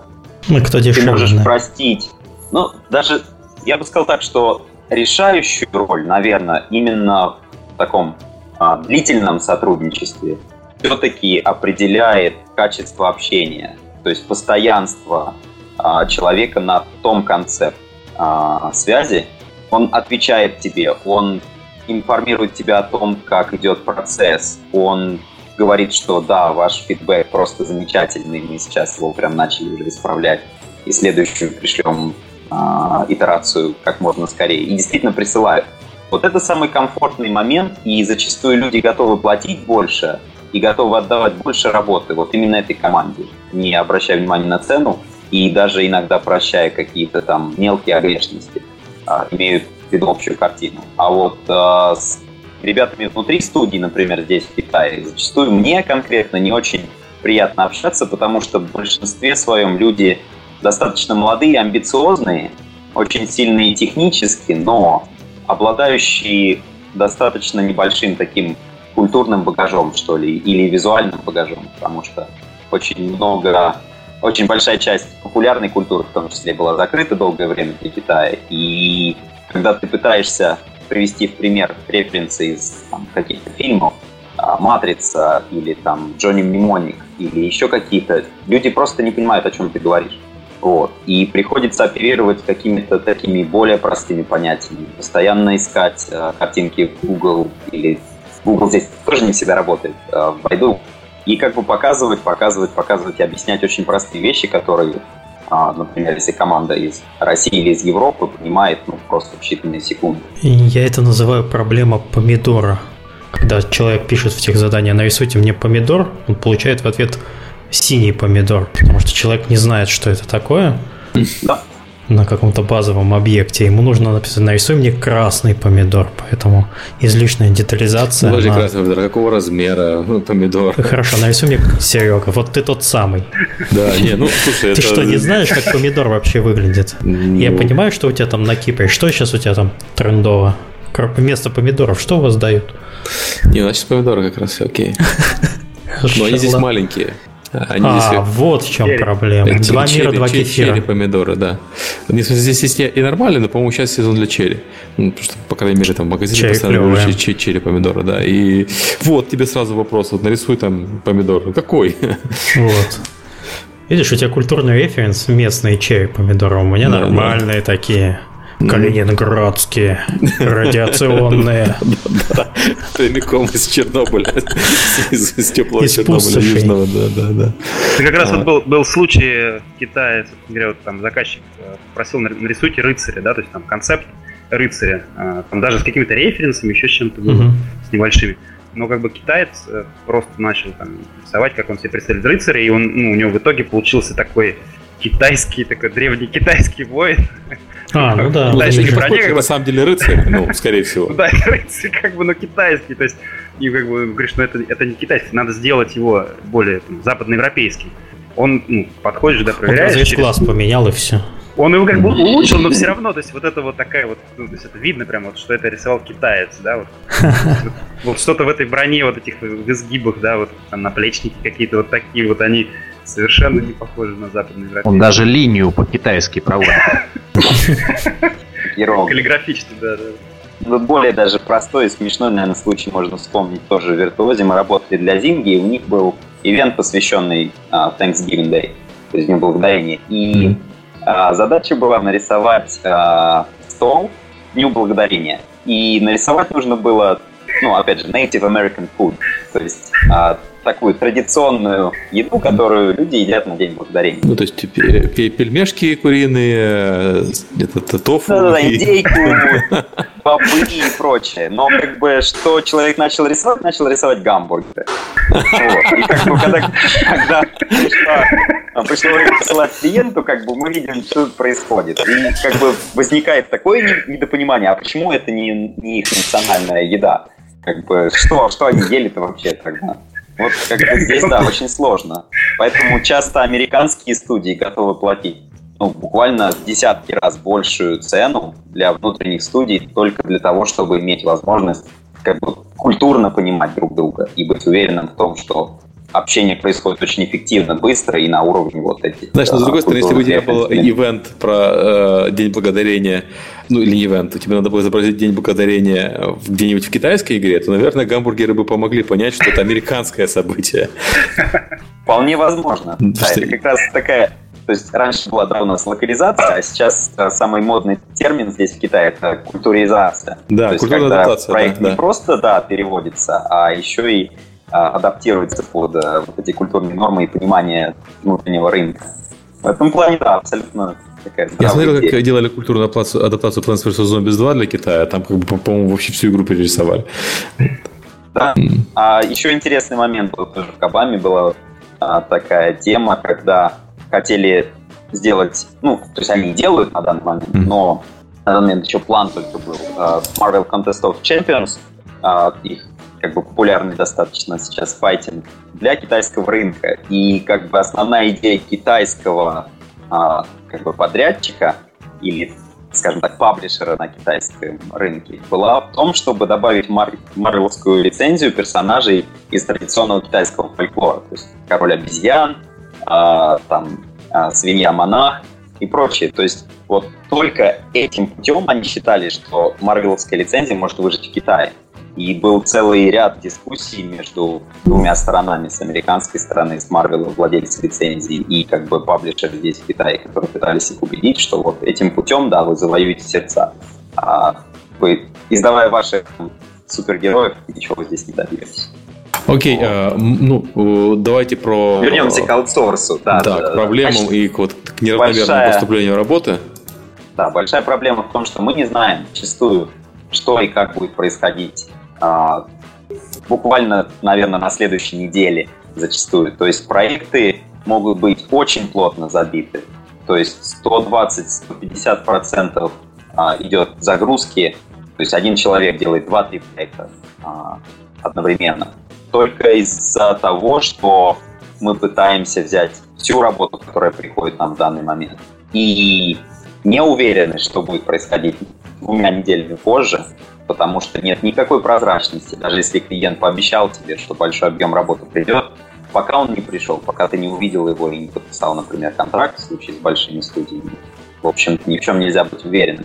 Поэтому очень такая нервная обстановка, и поэтому многие компании аутсорсинга просто закрывают свой бизнес из-за того, что нет никакой возможности планировать свое будущее, финансирование, бюджет и так далее.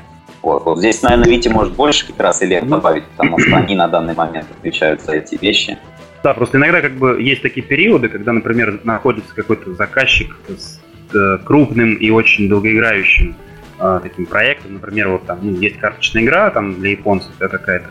Э, ну, сейчас вся вот для клаба мы делаем для Lords, Lords of Dragon и еще какая-то игрушка карточная. Я даже не знаю, популярна она у нас или где-то на Западе, но в Японии вроде не играют.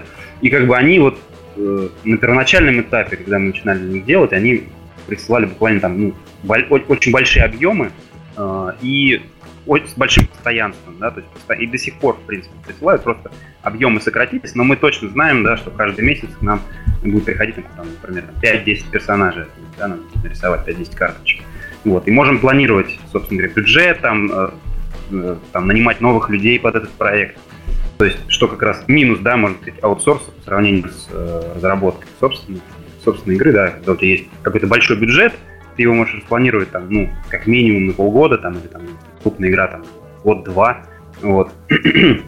Ну, значит, это... Чтобы у них был э, возможность планировать так вперед на два года, они, наверное, наняли бы людей в штат. Правильно? Поэтому-то и обращаются да. к аутсорсерам. Да, да, да, да. Ну или там зачастую, да, просто, например, э, надо там в течение там быстрого времени, да, там, увеличить э, объем контента, да, то есть нанимать собственных собственные с руки. Вот. Но иногда бывают периоды, когда у тебя просто нет таких долгоиграющих проектов, а проектов а приходят вот такие, ну, там, один персонаж, один промар, э, там, здесь три концепта надо нарисовать, здесь тест какой-то, да, там, здесь еще, и получается, как сейчас, например, да, у нас там 20, больше 20 проектов, но они все там Какие-то из них, конечно, крупные, да, но очень много маленьких таких, за которыми, во-первых, сложно следить, и вторая как раз минус, да, то, что они быстро кончаются, и получается, ну, просто художники некоторые могут сидеть без работы, а это прямое, прямая потеря как бы денег, да, потому что у нас все, все доходы то есть, от человека дней, да, вот человек поработал, сделал картинку, там, чем быстрее он ее сделал, тем больше профита, чем как бы он дольше, дольше ее делал, тем меньше профита. Если он вообще здесь без работы, он просто как бы получает зарплату, мы обязаны платить, да, но ничего не зарабатывает для фирмы. Вот, те же расходы на офис, на все это как бы, уже, уже, уже, уже тяжелее становится, да.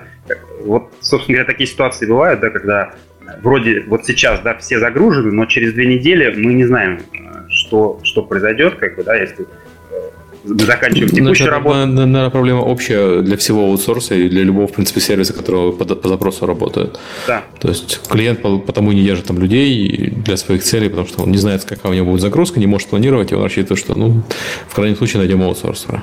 Поэтому как раз, да, мы и стараемся говоря, брать практически всю работу, которая приходит.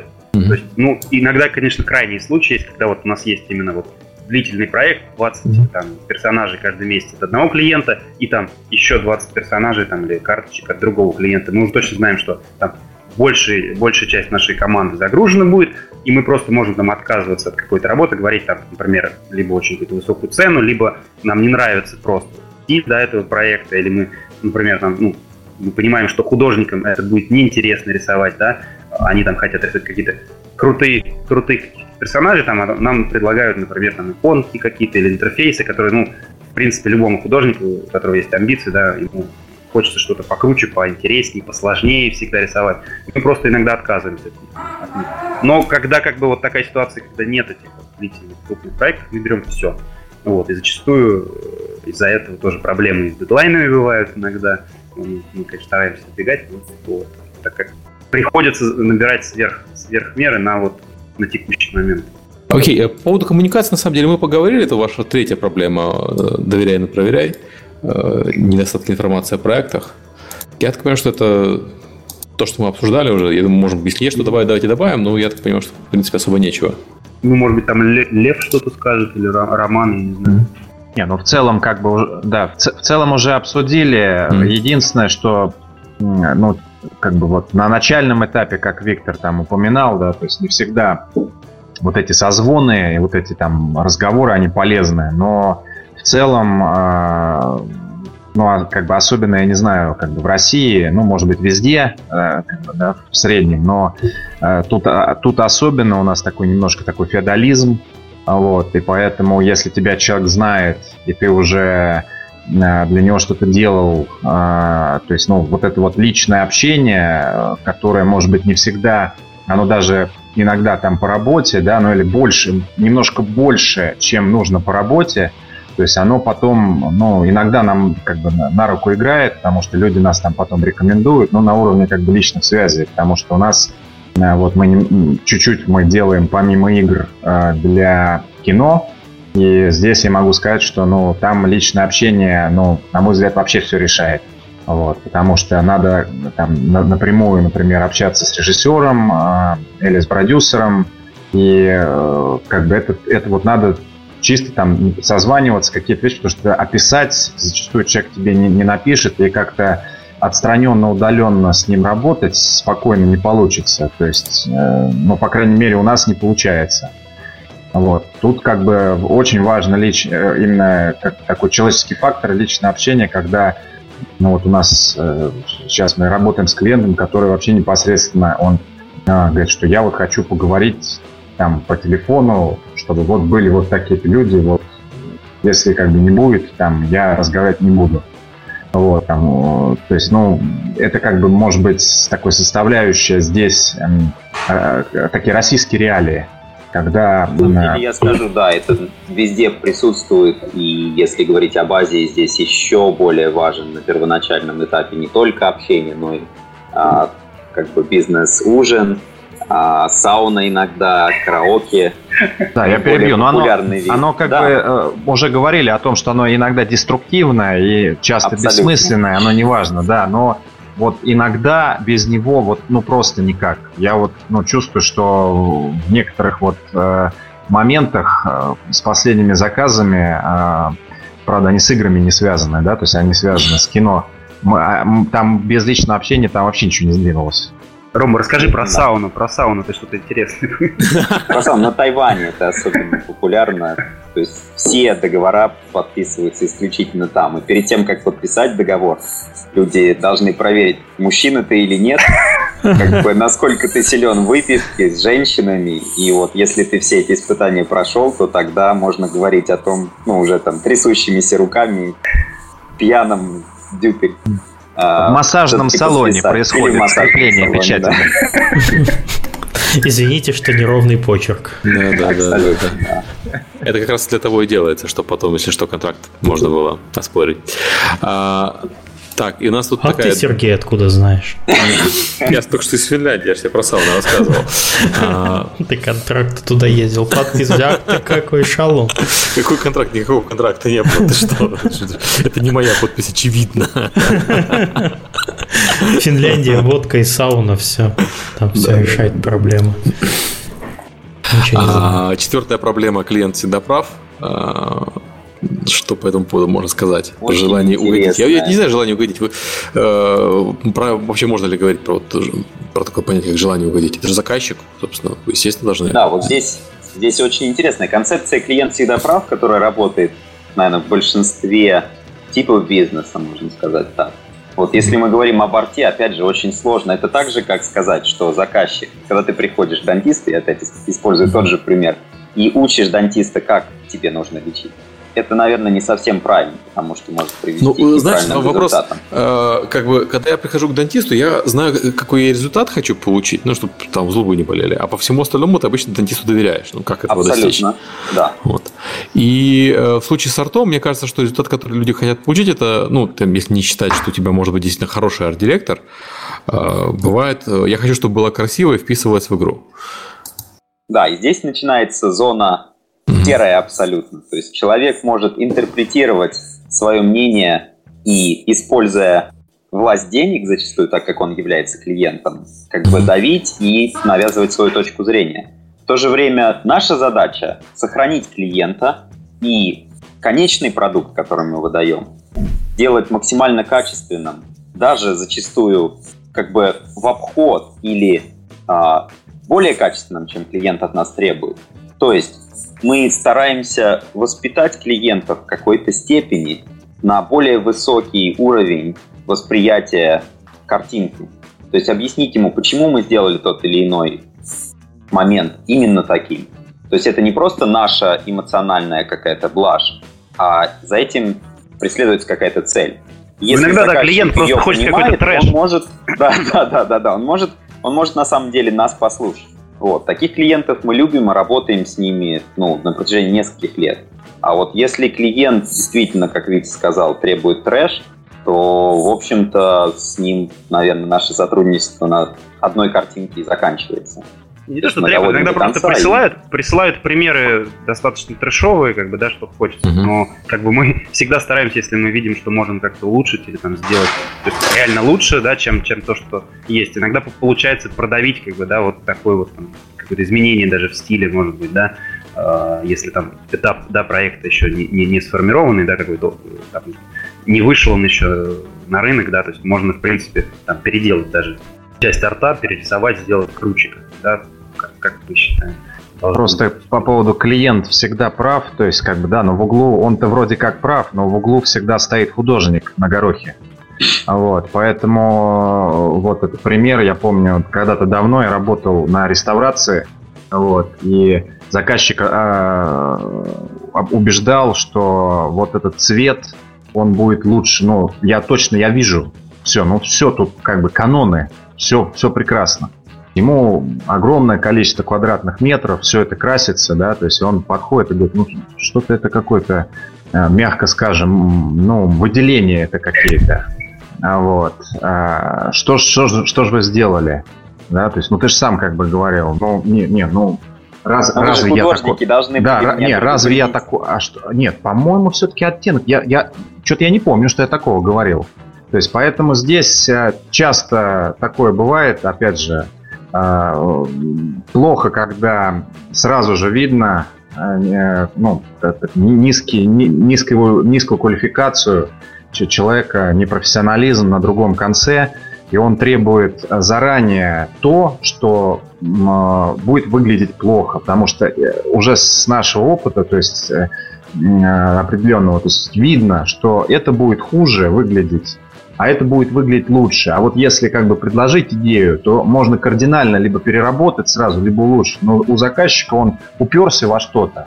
Ну, э, либо, как у нас, к сожалению, часто бывает, вот Роман тоже может прокомментировать со своей стороны, у нас техничка может советовать э, на другом конце. Ну, просто э, убирают. Сейчас, сейчас 10, 10 утра, да, 10 утра пришла техничку убирать. А вот, э, там, Марья Ивановна, посмотри. То есть могут советовать люди из других отделов. То есть очень часто просто по арту а, почему-то, ну вот я никогда не советовал ничего программистам. Ну, слушай, знаешь, это же да. арт, маркетинг там и управление государством, и воспитание детей. Это, это то, почему да, да, всех есть. Да, да. У нас Здесь... вся страна в хоккей умеет играть. Да, да, да, ну это из, из того же разряда, да. то есть там футболисты бегают, что ж ты так нет, не туда побежал, там это вот, ну, такие на диване сидит. Угу. Вот, здесь все привлекаются, вот зачастую, ну буквально с этим мы сталкиваемся каждый день, а, вот. И сейчас я, например, там тоже жду фидбэк, да, то есть когда, ну, э, как бы там явно советуется со многими, со многими людьми. То есть, но э, иногда это хорошо, да, то есть, ну, как одна голова хорошо, две лучше, но как правило, как правило, это ведет э, такой, ну, это деструктиву такому, то есть, ну, потом приходят какие-то невыразительные фидбэки, либо тебя начинают убеждать, что это действительно круто, потому что это же не, столько людей не может ошибаться, да, то есть, э, и вот это, это действительно прикольно, но как бы, с, когда ты внутри этого, когда ты занимаешься каждый день, то есть часто ты, э, ну, ты, ты уже заранее чувствуешь, как это будет выглядеть. И переубедить очень сложно. То есть вот тут вот э, надо употреблять массу там как бы усилий, там и личное общение, и мы посылаем, э, то есть, ну, часто, например, заказчик есть э, такой момент, когда он присылает, э, ну, запала ему какая-то картинка, запал какой-то художник, и он считает это гениальным, то есть этого художника он считает гениальным. То есть, ну, на самом деле он, ну, как бы таковым не является, да. Либо он, а, ну, например, простой пример, когда, а, прошу прощения, а, когда он там присылает эскиз и говорит, ну, точнее, мы посылаем заказчику эскиз, который вполне достаточно для первого этапа. Он говорит, что же это такое? То есть, ну, это какой-то мазня какая-то, где здесь что идея и так далее. То есть, и приходится для того, чтобы нашего авторитета в этом случае не хватает. Приходится собирать а, работы очень известных мастеров, то есть таких мастодонтов а, индустрии, да, то есть мы делаем такую подборочку подобных же эскизов, подобного же качества, грубо сделанных, да, то есть, может быть, даже не некоторые еще грубее сделанные, чем, чем наш эскиз, который мы послали э, вот только что и посылаем заказчику, да, то есть, ну, это давление через друго, через авторитеты, ну, потому что там э, человек работает сам арт-директором, например, работы, которую мы послали, да, в какой-нибудь крупной студии мировой, у которого огромная галерея, не подлежит сомнению его авторитет, а проекты значимые, над которыми он работал.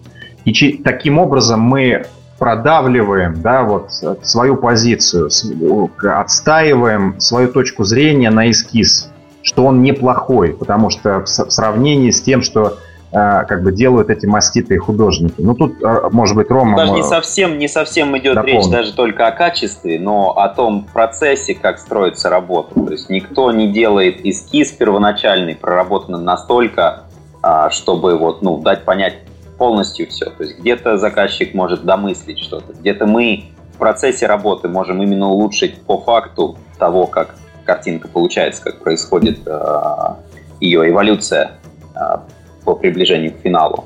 Поэтому вот этот момент бывает. Бывает момент, когда человек очень сильно хочет требовать соответствия референсу, не понимая о том, что референс и как бы визуальное решение того референса является интеллектуальным правом а мы несем ответственность, так как мы команда аутсорса в том случае, за то, чтобы создать уникальный продукт. И приходится человеку объяснять, что вот так нехорошо, мы должны все-таки дать свое решение. и как бы отойти ну, максимально, насколько это возможно, от того, что вы хотите получить. И вот в данном случае это очень сильно проблема встает в Китае, потому что последний год очень сложно получить возможность работать над своим собственным IP. Очень много студий крупных хотят работать по известным уже франшизам. И даже если у них нет возможности этого делать, они просто хотят копировать. Создается игра, все персонажи выглядят как э, герой сериала «Игра престолов», и в тот же момент никакой как бы официальной информации о том, что игра по мотивам игры или каким а, по мотивам сериала или каким-то образом относится к книге, ее не существует. Но все люди смотрят и говорят, о, я знаю, что это персонаж, я знаю, кто это персонаж. Поэтому в этом случае нам приходится объяснять о том, по крайней мере, что есть такие риски, и готовы ли люди брать их на себя в случае, если мы последуем фидбэком. Или, например, я помню, мы делали персонажи, перерисовывали прямо из доты полностью, только в таком в кьют стиле, в таком с большими головами, преувеличенном таком для тоже, в принципе, по-моему, для для моба какой-то, то есть для китайской. Китайская компания, одна из самых богатых сейчас, у них как раз полная копия доты, но в мультяшном стиле. А как китайская дота называется? Uh, Legends of Dota, так она называется. То есть она называется, я скажу так, она называется так на китайском, если вы League of Dota. То есть ее пытались, а, эта команда пыталась выпустить ее в Корее, но в Корее сказали, что, ребят, ну это же, есть же оригинальная дота, зачем мы как бы будем вот это?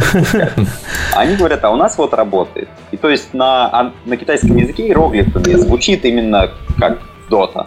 И люди, которые не знают английского, они думают, что это, собственно, оригинальная игра. И вот если брать города такого третьего уровня, то есть не Шанхай, Пекин, не столицы, не финансовые центры, а вот именно те города, на которых сейчас строится основная масса прибыли, а, онлайн, особенно игр мобильных, постепенно растет. Те люди, ну, они просто зачастую не видят разницы, не знают о том, что эта разница существует. Они слышали где-то, что есть такая игра, и как бы вот скачали ее с китайского App Store, пожалуйста. Ну, это понятно, особенно когда э, рынок не освоенный. Ну, хотя для Dota, для, Dota, для Dota такого, наверное, нет ситуации. Ну, ладно. Слушайте, вот, э, кстати, про Азию и человеческий фактор. Вот э, мы много говорили уже про различия. Клиент. Давайте, может, как-то подсуммируем. А, насчет разницы, вот, ну, тут я, с позволения ребят, начну. Самая большая очевидная разница именно в том, что я уже упоминал, это вот эта культурная база и возможность общения на уровне каких-то референсов и отсылок тем визуальным, скажем так, иконам, которые мы все знаем, она существует. Но в тот же момент здесь очень сильная база на данный момент обучения именно основам технического мастерства. То есть количество школ просто зашкаливает. Все известные маститые художники, которые раньше занимались разработкой, как минимум попытались быть преподавателями, если у них это получилось, цены на э, обучение, на онлайн-курс зачастую, ну просто я так скажу грубо, наверное, в 4-5 раз выше, чем э, цены в наших топ-студиях в России. И топ-школах, скажем так. Вот, поэтому на техническом уровне мы отстаем, мы постепенно теряем из-за того, что у нас этому не преподают.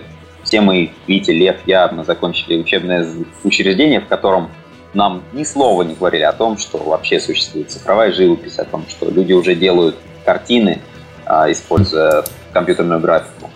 В то время как здесь, несмотря на закрытый вот этот рынок и отсутствие культурной такой вот визуальной базы, техническим основам именно научили. И это как раз причина того, что огромное количество компаний, которые могут делать, скажем так, работу тоже третьего, четвертого уровня, то есть несложную пакетную такую графику. Вот, то, что в России мы не можем. Но Европу, Америку и, опять же, нашу родину обращаются именно за вот этим немного сумасшедшим болезненным креативом или с желанием понять и, скажем так, сделать продукт для глобального рынка. У, Я помню, у, нас, у, меня например... встречный, у меня встречный, Ром, вопрос, а, тоже как бы очень, очень многим интересно, знаешь, там из, из разряда китайцы, пока ты спишь, китаец рисует, а легендарной работоспособности китайских художников, о, легенда, о легендарной ускоренной прокачке китайских художников – об отношениях, ну, там, например, э, между художниками, да, в коллективе, так как тебе есть с чем сравнивать. И э, э, как бы о, э, ну, о становлении таком, да, вот что касаемо прокачки, уточнить, когда вот он к тебе пришел, да, э, и там, например, через год он уже, у него огромная галерея, да, и он уже ну, такой известный, топовый чувак, и он уволился, например, из компании на аутсорс, да, ну и все, конечно, у него масса открыл заказов. студию зачастую. Или, или открыл студию. Вот на примере, там, там на примере работает. виртуоза, да, то есть, ну, там можно и вот там девочка была, помню, Э, там э, рисовала там и днями, и ночами и так далее, там, ну, э, персов. Вот, ну, понимаешь, там, о ком я говорю. То есть вот, вот этот момент, он интересен аудитории, потому что очень часто, как, ну, о, ну, я-то вот, что мне лезть, как бы я круче китайцев рисовать не буду. Да, то есть, ну, я даже не представляю, как они это делают, как они там... То есть, взгляд Вопрос изнутри, взгляд понятен. со стороны арт-директора, а после того, как ты приехал, собственно, из России и общался здесь с разными художниками и руководил художниками, а, вот а, в, сравнении, в сравнении, что ты можешь об этом сказать и что сейчас происходит, потому что время прошло? Абсолютно. Разница даже не так. Начну с того, что ты спросил. То есть трудоспособность, да. Я бы сказал так, или трудолюбие, как у нас в России это называют. Вот трудолюбия у них как такового, наверное, нет. А вот есть у них такая черта, как трудоустойчивость. То есть они могут работать долго, они не любят то, что они делают, но они просто это делают, потому что так надо. Таким же образом они, например, там, отстаивают в очередях. Ни единого ропота, ни единого возмущения о том, почему такая очередь длинная и вообще зачем люди стоят. То есть просто встал, ну раз стоят, значит так нужно. И повиновение как бы беспрекословное тому человеку, который стоит у власти. То есть вот эти три параметра, они как бы являются, наверное, такими ключевыми, которые позволяют китайцам, ну, вот как раз производить огромное количество графики, раз, может быть, не самого лучшего качества, но очень такой стабильный, ровный. Вот. И как раз их быстрый рост обусловлен количеством вот этих человека-часов потрачено. То есть там последние исследования, все, которые говорят, после определенного количества потраченного времени а, в данной там, индустрии или сфере деятельности, человек в любом случае развивает свои технические, как минимум, навыки и становится, ну, скажем так, профессионалом. Не талантом и гением, но профессионалом. И вот как раз здесь это происходит. То есть основная масса художников, может быть, не имеет своего собственного какого-то визуального языка, не имеют э, четко выраженного стиля, но технически очень сильны, могут копировать стили других художников, что зачастую происходит, и как бы на вот этой вот волне поднимать свою популярность. И да, абсолютно часто происходит ситуация, что человек в течение трех лет сменил, например, порядка пяти компаний, как минимум, и по окончании трехлетнего стажа уже владеет своей маленькой студией, стартапом, и как бы, да, становится уже клиентом из рядового художника или фрилансера. На примере случаи, да. работы в виртуозе, а, вот сколько из общего количества художников было реальных фанатов?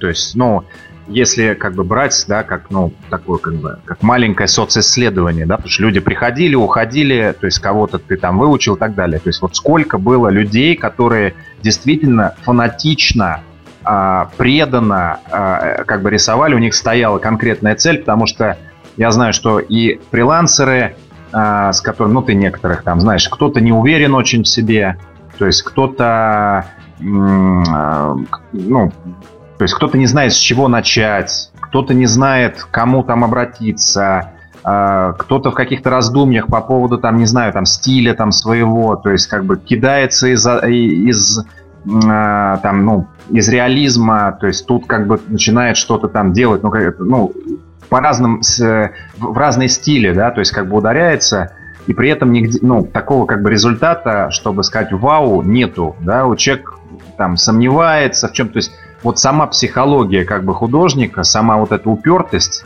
а, насколько там таких людей, вот если брать кон- конкретную студию, да, на примере конкретной студии, насколько там было много из коллектива, и вот э, ты о, о многих знаешь потом, да, э, карьеру их, кто, сколько да. человек из общего количества добились действительно там, а, ну, таких прям серьезных, выдающихся результатов при очень достаточно посредственных выходных данных.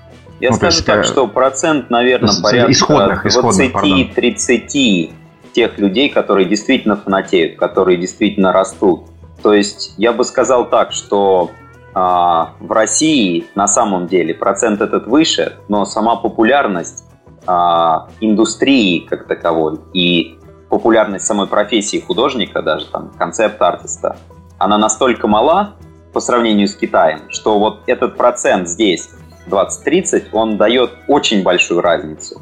И то, что мы в России не ощущаем просто из-за масштаба, здесь за счет масштаба играет как раз определенную роль. И нам кажется, что действительно количество художников на квадратный метр а, Китая, оно уже зашкаливает. На самом деле их не так много. К сожалению, огромному. Люди, которые действительно обладают талантом и потенциалом творческим или менеджментом, а, то есть талантливых менеджментов, они кочуют из одной компании в другую и все чаще не задерживаются долго, потому что поступает предложение от другой компании, перекупают художников, предлагают условия очень комфортные в офисе, а, бонусы увеличивают, отпуска и прочее, прочее. Поэтому вот как бы людей, которые остались фанатичные и следуют артовым таким заветам, их очень мало. Больше искать в целом быстрее? Жизни.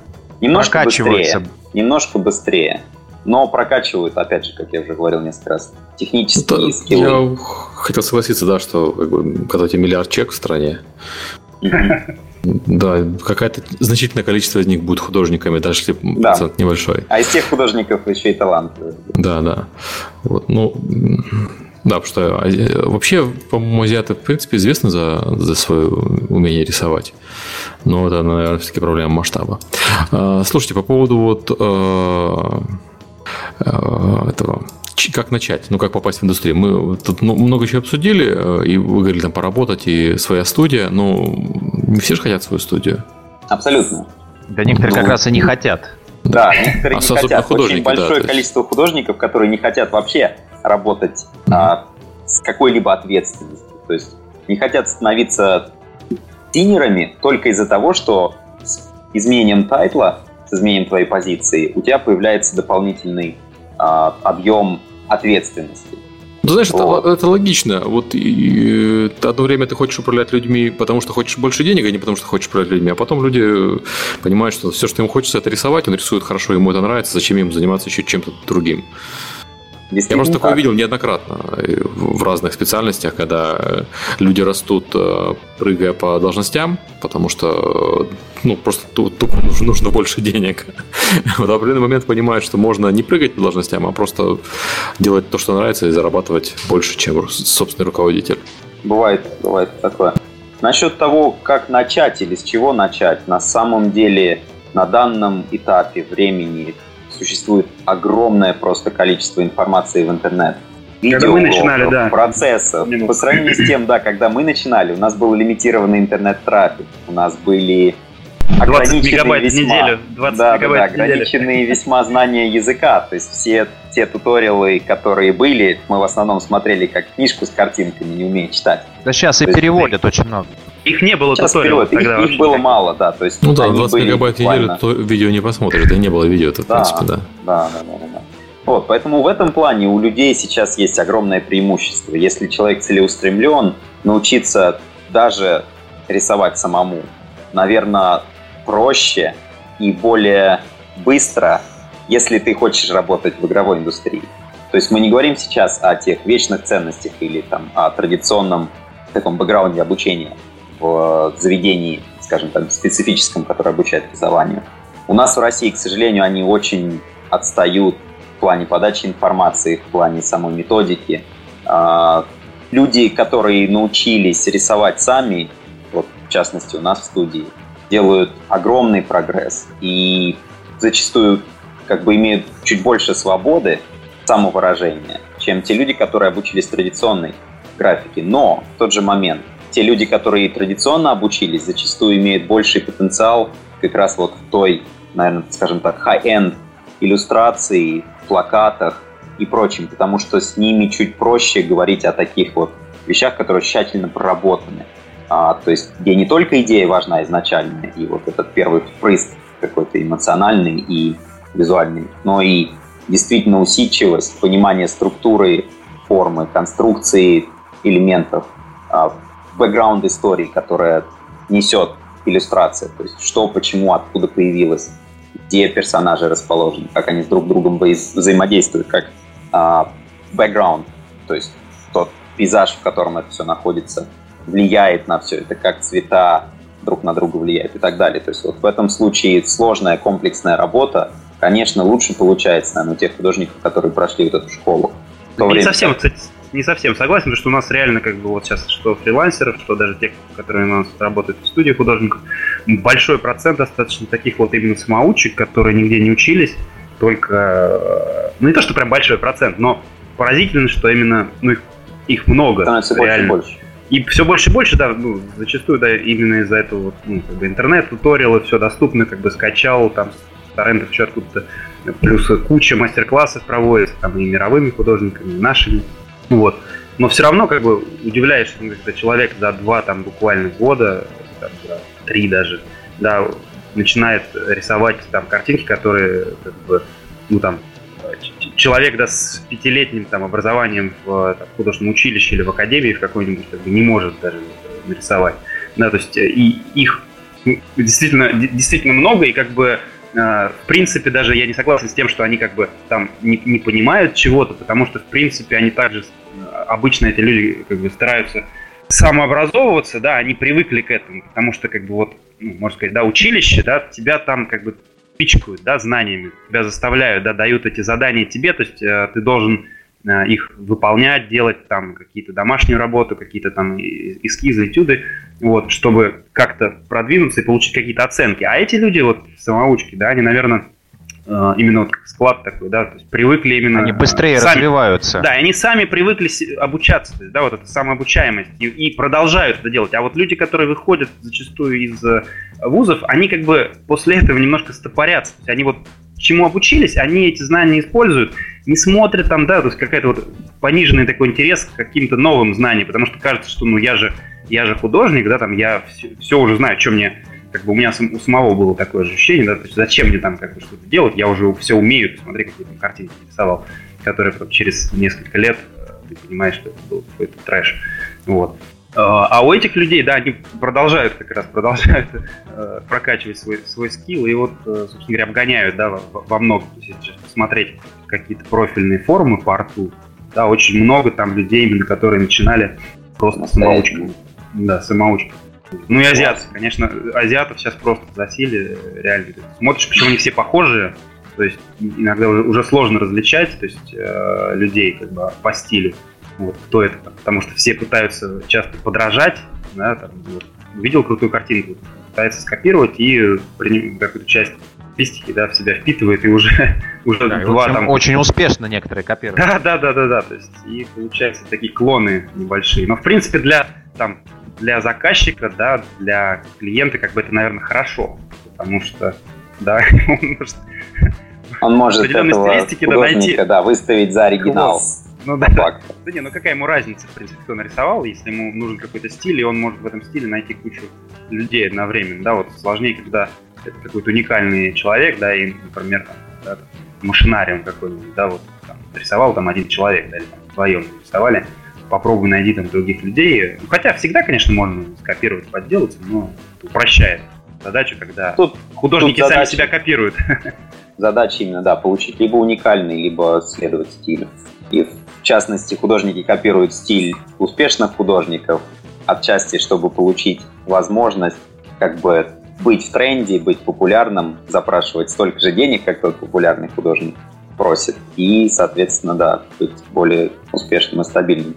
Давайте, наверное, да, последний, да, последний вопрос э, про Павло. Такой У вас там опис, описан вопрос э, сравнения позиции бизнеса э, собственных проектов и аутсорса, финансовой и эмоциональной составляющей. Тогда, да, собственно, в чатике задавали вопрос, что же вы такие, если вы такие умные, почему вы не сделаете свою игру? Вот, у нас всегда так спрашивают. Мы делаем. Это уже у нас Да, у нас тоже, да, регулярно. Ну, я Здесь понимаю, сказать... в чатике не все знают, что для игры, кроме художников, нужны еще другие люди. Вот, ну, Абсолютно верно. Да, это одна из причина, которая нас останавливает, это то, что мы все такие творческие люди и художники, мы совершенно не можем а, заниматься эффективной ориентацией и менеджментом программистов. Вот. Даже если опыты у нас были какие-то, они были в основном, ну, скажем так, мягко, не самыми удачными. Второе, что очень сложно выйти из того, чем ты начал заниматься, и поменять сферу деятельности именно в процессе работы. Такие случаи существуют, но на самом деле здесь есть конфликт интересов. То есть если ты занимаешься аутсорсом, ты не должен заниматься девелопментом, а иначе клиенты просто не будут делиться информацией, так как ты потенциальный а, конкурент. Ну, это касается крупных каких-то случаев, наверное. Да. И Маленький последний момент, самый важный, наверное, это тот, что занимаясь аутсорсом, мы можем, несмотря на то, что нет очень большой прозрачности на будущее, но, по крайней мере, есть уверенность в том, что если мы хорошо делаем свою работу, если работа поступает регулярно, мы имеем определенный процент прибыли или, по крайней мере, оборот. В то время как, издавая игру, возможность, тот риск или... Прогореть, да. Да, риск прогореть и риск получить, скажем так, большую прибыль, он, естественно, выше. Вот. И если вы выбираете для себя более безопасный путь, если вы уверены в том, что вы на протяжении длительного времени тоже готовы к стрессам, если вы готовы работать тяжело ради небольших прибылей, но стабильных, наверное, аутсорс в этом случае лучше. Но если есть желание небольшим количеством человек, небольшим количеством усилий именно сделать свой собственный проект, то, наверное, вероятность того, что вы можете получить, скажем так, гораздо больше ощутимый, более ощутимый профит от этого, она, наверное, больше. Собственно говоря, мы начинали делать много, на самом деле, проектов, но и сейчас, собственно говоря, также э, продолжаем некоторые из них, э, но часто, да, это именно обычно, то есть как, какая схема, да, мы находим какого-то программиста или программисты находят нас, да, там, и предлагают что-то поделать вместе, то есть э, без какого-то определенного бюджета, то есть у нас есть художники, которых мы можем использовать, да, есть мы им платим зарплату, в принципе, любое задание э, даем, да, то есть мы не получим э, профит, да, так как это не для клиента, для нас, но тем не менее, как бы какую-то часть, да, людей мы можем на это использовать. И есть там программист, который в свое свободное время начинает что-то пилить, и геймдизайнер, например. Но обычно это как в любых вот таких инди-разработках, это все держится на какой-то идее, да, определенной, и э, обычно все и загораются, ну и потом, естественно, через 2-3 месяца, через полгода а, кто-то, да, какое-то звено, например, еще продолжает гореть, да, и как бы все, все, все идет хорошо, но у, у других, да, людей часто возникают эти бытовые проблемы, деньги там, да, на другая работа, меньше времени свободного, жена, ребенок, и все это так постепенно как бы затухает, да, ну, у нас некоторые проекты так затухали, потом ре реинкарнировались, да, продолжаются сейчас до сих пор, да. Мы, в принципе, пытались и именно нанимать программистов, а, именно платить им деньги, но как бы такой, можно сказать, это были программисты не full time, да, а программисты аутсорсеры, тоже фрилансеры, которым платили там меньше, да, зарплату, если они получили. Ну, они работали еще дополнительно. И там, в принципе, такая же проблема, то, что за ними невозможно, а, ну, невозможно уследить, да, нет у нас как бы понимание того, как да, понимание, процесс да, например, работы как раз да, да, потому что, в их ну, сфере.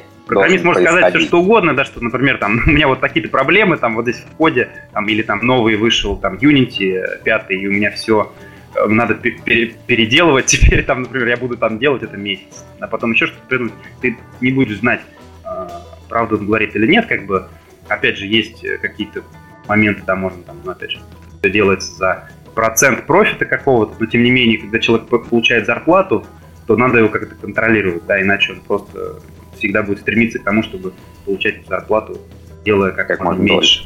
Как можно дольше, как можно меньше, да, и как растягивать это все на годы. Вот. Поэтому мы надеемся... Мы решили что... для себя делать то, что мы можем, то, что мы понимаем, то, что зависит непосредственно от нас. То есть конечный продукт в аутсорсе, это может быть концепт-арт, и мы не уверены, как дальше сложится судьба этой картинки. Но мы знаем, что мы свою работу сделали и сделали ее максимально хорошо. Это может да, быть опять иллюстрация, же, опять которую увидит пользователь, конечный плакат, который увидят все, кто заинтересован в игре. В то время как процесс разработки собственный, он зачастую может просто не завершиться никогда, либо те картинки, которые мы сделали, они просто идут как часть наработанного материала, но не вошедшего в игру. И как бы ощущение какой-то такой неудовлетворенности у художников вот development карьере, оно всегда присутствует. В то время как в аутсорсинге мы, скажем так, делаем те продукты, которые мы хотим делать, и делать именно такими, как мы их видим. Как Еще такой, такой момент, что чем как бы хорошо да, вот, заниматься, в принципе, аутсорсом, то, что ну, когда у тебя, например, нет клиентов, нет проектов каких-то, да, вот, ну, бывает, ты всегда можешь. Ты всегда, нет, ты всегда... Разрабатывать нет, свою игру. Да, ты можешь делать свою игру, как бы потихоньку ее пилить, там, да, у тебя освободился художник, да, нечего ему дать вообще. Но он прикольно рисует там, в каком-то определенном стиле. Ты можешь там придумать под него проект, под этот художник, да, запилить какой-то э, концепт, да, даже можно, ну, то есть мы часто делали э, так, что мы начинали разрабатывать проект как свою игру, и в итоге показывали, то есть каким-то инвесторам, там, каким-то продюсерам, и как бы продавали сам концепт, и уже это была не наша игра, мы уже занимались чисто артом, но программистов брали на себя. Ну, а, да, заказчики, то есть они как организовывали это все, мы делали как бы только график, или даже частично графику, да, какую-то там самую, то, что нам нравится больше всего. Такое тоже случалось, в принципе, и ну, достаточно, достаточно удобная такая позиция, то, что как бы, если получил, да, проект, э, точнее, ну, бюджет какой-то, да, ты сделал концепт, у тебя есть команда, программист, художник, вы получили бюджет, но как бы э, обычно часто заканчивается так, что вот эта команда, да, выпускает проект, и он неуспешный, ну, как бы все разваливается, и все, собственно. Пожила стартап или маленький инди, там, разработчик, да, а, пожил немножко и как бы умирает. Просто, ну, люди расходят. Здесь как бы мы имеем возможность э, делать что-то свое, да, периодически. Медленно, может быть, но менее. Медленно, но верно люди работают больше, длительный срок художник может находиться в одной студии и как бы получать разные проекты совершенно интересные ему, то есть ничего не наскучит. В этом плане, конечно, большие плюсы. Но, опять же, возвращаясь к финансовой стороне вопроса, все-таки надо сказать, что аутсорсинг может приносить большие прибыли только в случае больших масштабов. То есть, если вы хотите организовать студию как мы сделали это с четырьмя людьми, то, скажем так, профит начинает идти от нее только когда количество художников становится где-то порядка 20.